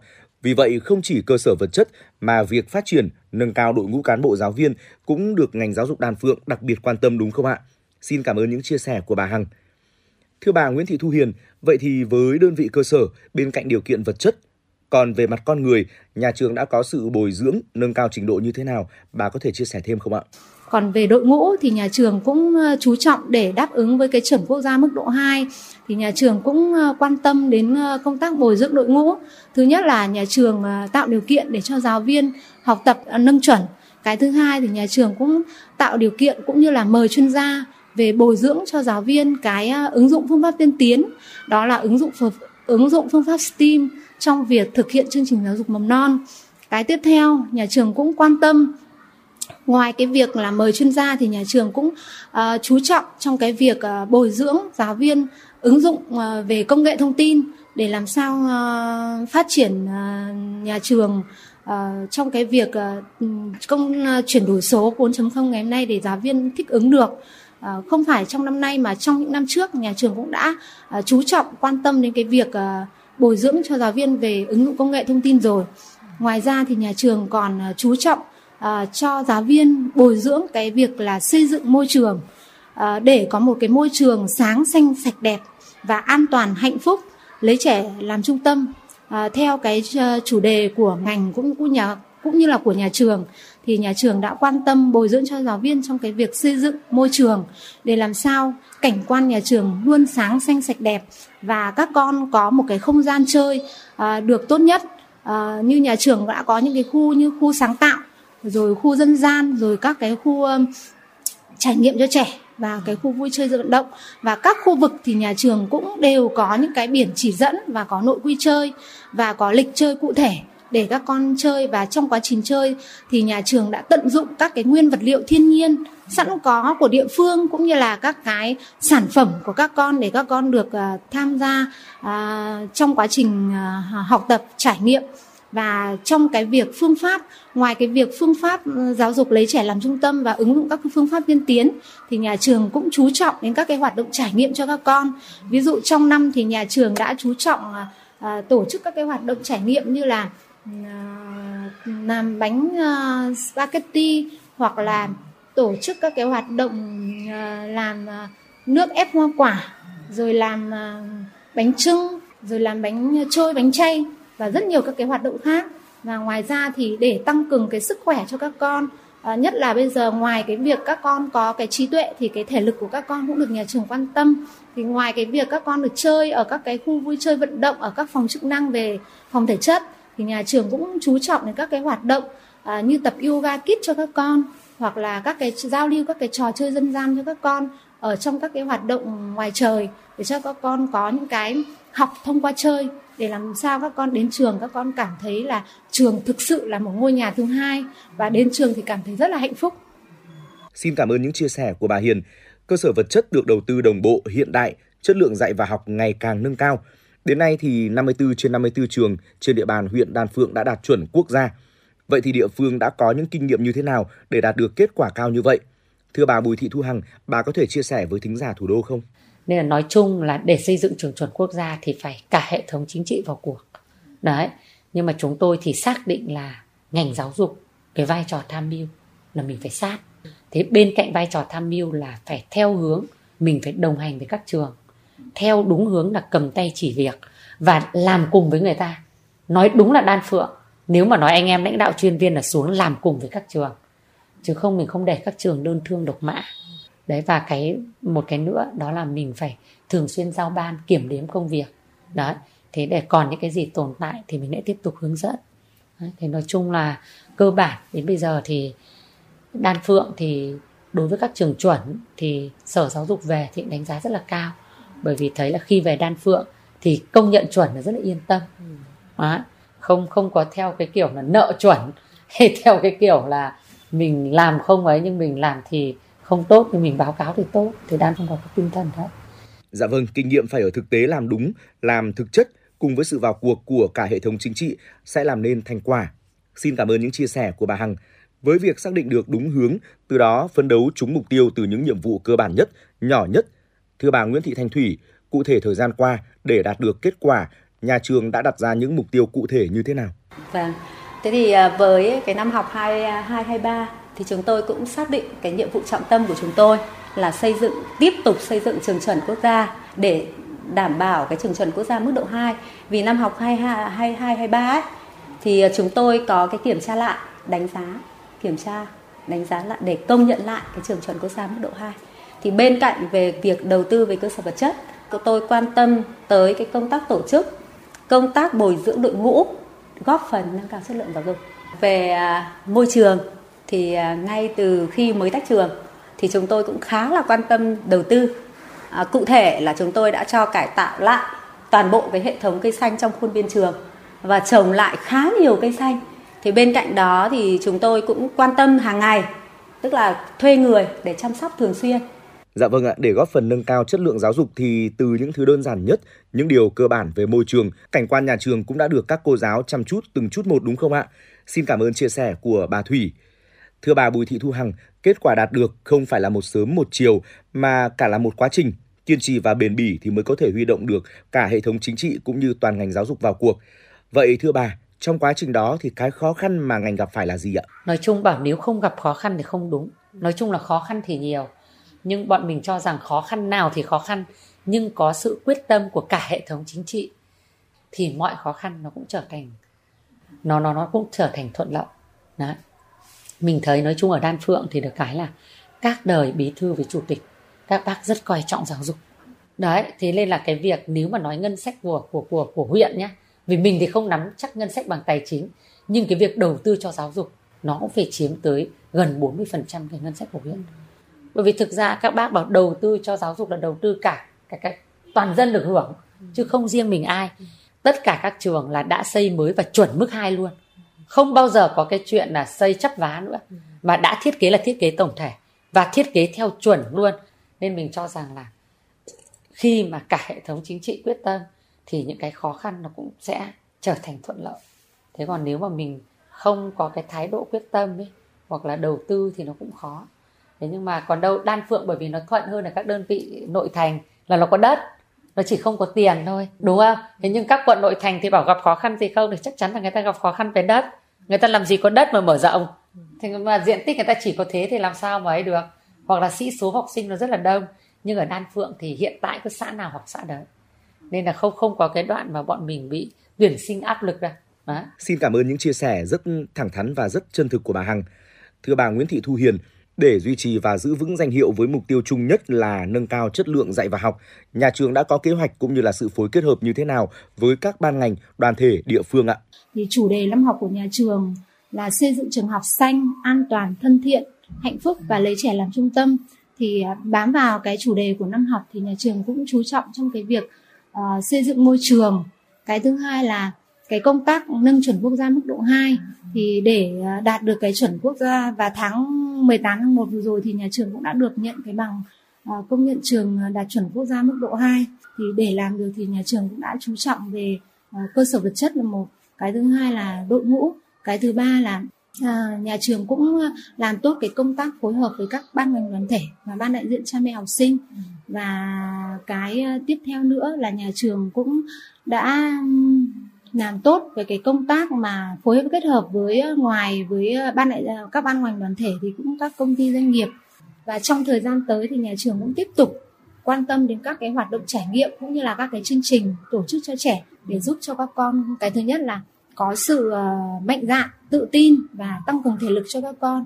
Và trong cái chương trình đấy thì nhà trường cũng chú trọng cái việc kết phối hợp với phụ huynh, là mời phụ huynh tham gia để làm sao các con phụ huynh thấy được cái hoạt động của các con ở trường, và ngoài ra thì phụ huynh cũng có cái sự kết hợp với nhà trường trong cái việc chăm sóc các con được tốt hơn. Và trong cái thời gian nhà trường làm chuẩn thì cũng có cái sự phối hợp của phụ huynh rất là tích cực. Như cái thời gian nhà trường sửa chữa đấy thì phụ huynh cũng đến giúp nhà trường tổng vệ sinh, rồi kê lại đồ dùng, đồ chơi, rồi sắp xếp lại cảnh quan môi trường. Đấy là những cái mà nhà trường cũng chú trọng làm trong cái năm học vừa qua. Cùng với sự vào cuộc của ngành, nhà trường cũng đã rất chú trọng trong sự phối kết hợp với các gia đình để cùng xây dựng ngôi trường chuẩn hiện đại, đúng không ạ? Xin cảm ơn những chia sẻ của bà Hiền. Thưa quý vị và các bạn, cơ sở vật chất khang trang, trang thiết bị hiện đại là điều đầu tiên mà chúng tôi cảm nhận được khi về với các trường học của Đan Phượng. Thưa bà Bùi Thị Thu Hằng, được biết để nâng cao chất lượng dạy, ngành giáo dục Đan Phượng đã có những cách làm rất hay. Bà có thể chia sẻ thêm về vấn đề này không ạ? Thì về chất lượng thì bọn mình quan tâm. Đầu tiên bọn mình xác định là quyết định chất lượng là đội ngũ. Lên cái việc đội ngũ ở Đan Phượng thì bọn mình quan tâm bồi dưỡng hai vấn đề. Thứ nhất là khi luật giáo dục mới ra đời thì bọn mình phải quan tâm đầu tư để các bạn đạt chuẩn theo luật mới. Đấy, đạt chuẩn theo luật giáo dục mới. Thế thì hiện tại đối với chúng mình là các bạn cũng đã đi học. Thế và bây giờ ở mầm non bọn mình đạt chuẩn là xấp xỉ 100% rồi. Tiểu học là bọn mình đạt là 80%. Thế và trung học cơ sở là đạt 90%. Thế và hết năm nay thì bọn mình cũng sẽ cán đích là đạt chuẩn 100%. Đấy, theo cái luật giáo dục mới. Thì đầu tiên là bọn mình quan tâm bồi dưỡng về cái đấy. Nhưng cái vấn đề thứ hai bọn mình quan tâm đó là phải bồi dưỡng về chuyên môn nghiệp vụ. Kia là chuẩn trình độ đào tạo. Nhưng mà bồi dưỡng về chuyên môn nghiệp vụ thì bọn mình rất là quan tâm. Thế thì bồi dưỡng về chuyên môn nghiệp vụ bọn mình có rất nhiều hình thức. Thứ nhất là bọn mình đầu tiên là các cô tự bồi dưỡng. Đấy. Cái vấn đề thứ hai là bọn mình mời giảng viên về để bồi dưỡng cho các cô. Nhưng giảng viên ở đây bọn mình lại phải giao cho anh em. Tức là các bạn đi đâu mà thấy người nào có chất lượng, các bạn về giới thiệu cho chị và chị mời người đấy về bồi dưỡng. Chứ chưa chắc bọn mình đã sử dụng nhiều giảng viên đại học đâu. Bởi vì người ta rất là vĩ mô. Nhưng mà những cái giáo viên giỏi ấy mới đấy thực sự là chất lượng. Và bọn mình đã mời những người như thế. Thì đấy là bọn mình quan tâm đến cái bồi dưỡng. Cái thứ hai là mời. Và cái thứ ba bọn mình sử dụng chính đội ngũ cốt cán của ngành. Tức là bọn mình mỗi cấp học bọn mình đều có một đội ngũ gọi là đội ngũ giáo viên cốt cán. Và nhiệm vụ của những giáo viên này là đi hỗ trợ cho các giáo viên trong huyện. Thế và bọn mình sử dụng đội ngũ này để bồi dưỡng lẫn nhau. Qua việc mà bọn mình thực hiện rất nhiều những cái chuyên đề. Đấy, thế rồi qua việc bọn mình đi dự giờ thăm lớp thì ở đây là bọn mình quan tâm đến cái việc bồi dưỡng đấy. Thế và tất cả những cái bồi dưỡng này thì bọn mình đều trên nhu cầu. Bọn mình khảo sát xem giáo viên cần cái gì.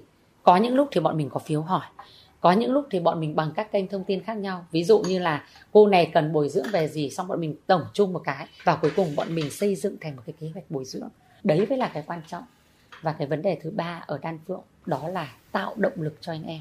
Bây giờ nói thật, trong cơ chế như này mà mình làm việc ấy, thứ nhất là kỷ cương là phải có, mọi thứ là phải có. Nhưng mà mình làm việc mà mình không để cho anh em hạnh phúc ấy, thì đấy là cái thất bại của nhà quản lý. Nên bọn mình ngay từ phòng bọn mình đều tạo động lực cho nhau để làm việc. Anh em muốn cống hiến, thích cống hiến, chứ không phải anh em bị ép cống hiến. Việc tận dụng, sử dụng chính những giáo viên giỏi, cốt cán của ngành để mà bồi dưỡng cho ngành là một cách làm rất là hay của ngành giáo dục Đan Phượng. Từ đó thì các giáo viên thích cống hiến, muốn cống hiến, chứ không phải là ép cống hiến, đã góp phần làm nên một môi trường giáo dục rất hiện đại ngay trên chính những vùng quê, đúng không ạ? Xin cảm ơn những chia sẻ của bà Hằng. Khi mà cơ sở vật chất cùng đội ngũ cán bộ đã được đầu tư đồng bộ rồi, Đan Phượng lại đang hướng tới một mục tiêu cao hơn, đó là lên quận. Dạ vâng, mặc dù còn nhiều khó khăn, nhưng mà những nỗ lực ấy đã góp phần thay đổi đáng kể diện mạo ở các nhà trường trên địa bàn. Và ngày càng có nhiều học sinh được học trong những ngôi trường khang trang với các tiêu chí đạt chuẩn, sự đồng thuận, tin tưởng của phụ huynh học sinh cũng ngày càng gia tăng. Thưa quý vị, qua những chia sẻ của các vị khách mời trong chương trình ngày hôm nay, chúng ta có thể thấy để công tác xây dựng trường đạt chuẩn quốc gia đạt hiệu quả cao, về lâu dài thì ngành giáo dục cần tiếp tục tăng cường công tác tuyên truyền, tạo sự chuyển biến về nhận thức của cộng đồng, từ đó thu hút được nhiều nguồn lực xây dựng trường đạt chuẩn. Bên cạnh đó là chủ động đẩy mạnh công tác đào tạo, bồi dưỡng đội ngũ cán bộ quản lý, giáo viên đáp ứng yêu cầu, phục vụ, dạy học trong tình hình mới, thực hiện hiệu quả đổi mới phương pháp dạy học, hướng đến giáo dục toàn diện. Xin được cảm ơn các vị khách mời và quý vị thính giả đã tham gia theo dõi chương trình. Hẹn gặp lại quý vị ở những chương trình lần sau của chúng tôi. Quý vị thân mến, và vừa rồi quý vị vừa lắng nghe tọa đàm được thực hiện bởi phóng viên của Chuyển động Hà Nội. Quý vị thân mến, như vậy là 120 phút của Chuyển động Hà Nội trưa cũng đã trôi dần đến những phút cuối cùng rồi. Và quý vị cũng hãy ghi nhớ hotline của chương trình 02437736688. Quý vị các bạn có vấn đề quan tâm, có chia sẻ hoặc mong muốn được tặng bạn bè người thân một ca khúc yêu thích, một lời nhắn yêu thương, hãy tương tác với chúng tôi quý vị nhé. Và quý vị thân mến, chương trình ngày hôm nay của chúng tôi được thực hiện bởi ekip chỉ đạo nội dung Nguyễn Kim Khiêm, chỉ đạo sản xuất Nguyễn Tiến Dũng, tổ chức sản xuất Lê Xuân Luyến, biên tập Trà My, thư ký Thu Vân, host chương trình Bảo Trâm Tuấn Kỳ cùng kỹ thuật viên Kim Thoa phối hợp thực hiện. Còn vâng thưa quý vị, ngay bây giờ xin mời quý vị thính giả cùng thưởng thức một giai điệu âm nhạc thay cho lời chào kết của chúng tôi, ca khúc Mùa Yêu Đầu của Đinh Mạnh Ninh. Mời quý vị thính giả cùng thưởng thức.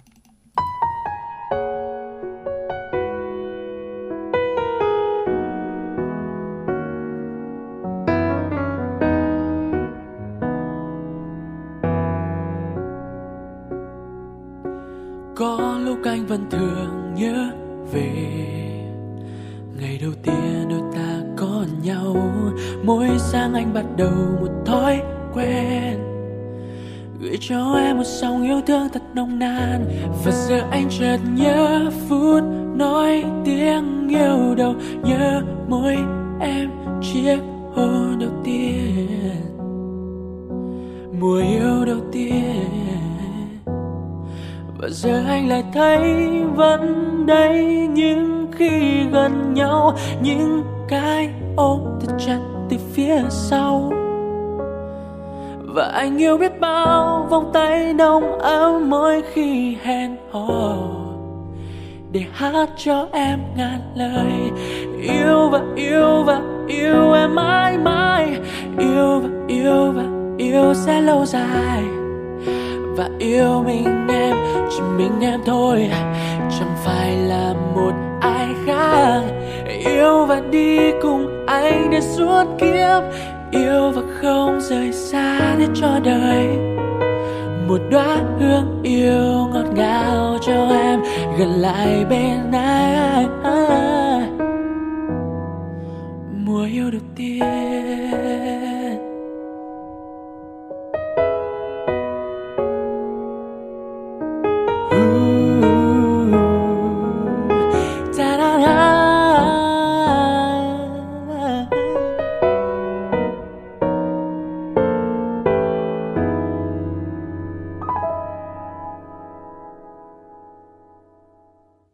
Có lúc anh vẫn thường nhớ về ngày đầu tiên đôi ta có nhau.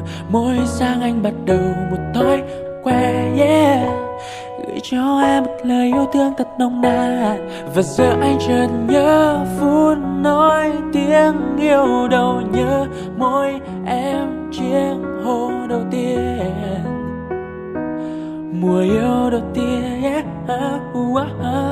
Và giờ anh lại thấy vẫn đây, vẫn những khi gần nhau, những cái ôm thật chặt từ phía sau. Rằng yêu em biết bao vòng tay đong ngỡ mỗi khi hẹn hò để hát cho em ngàn lời. Yêu và yêu và yêu em mãi mãi. Yêu và yêu và yêu sẽ lâu dài. Và yêu mình em, chỉ mình em thôi, chẳng phải là một ai khác. Yêu và đi cùng anh đến suốt kia. Yêu và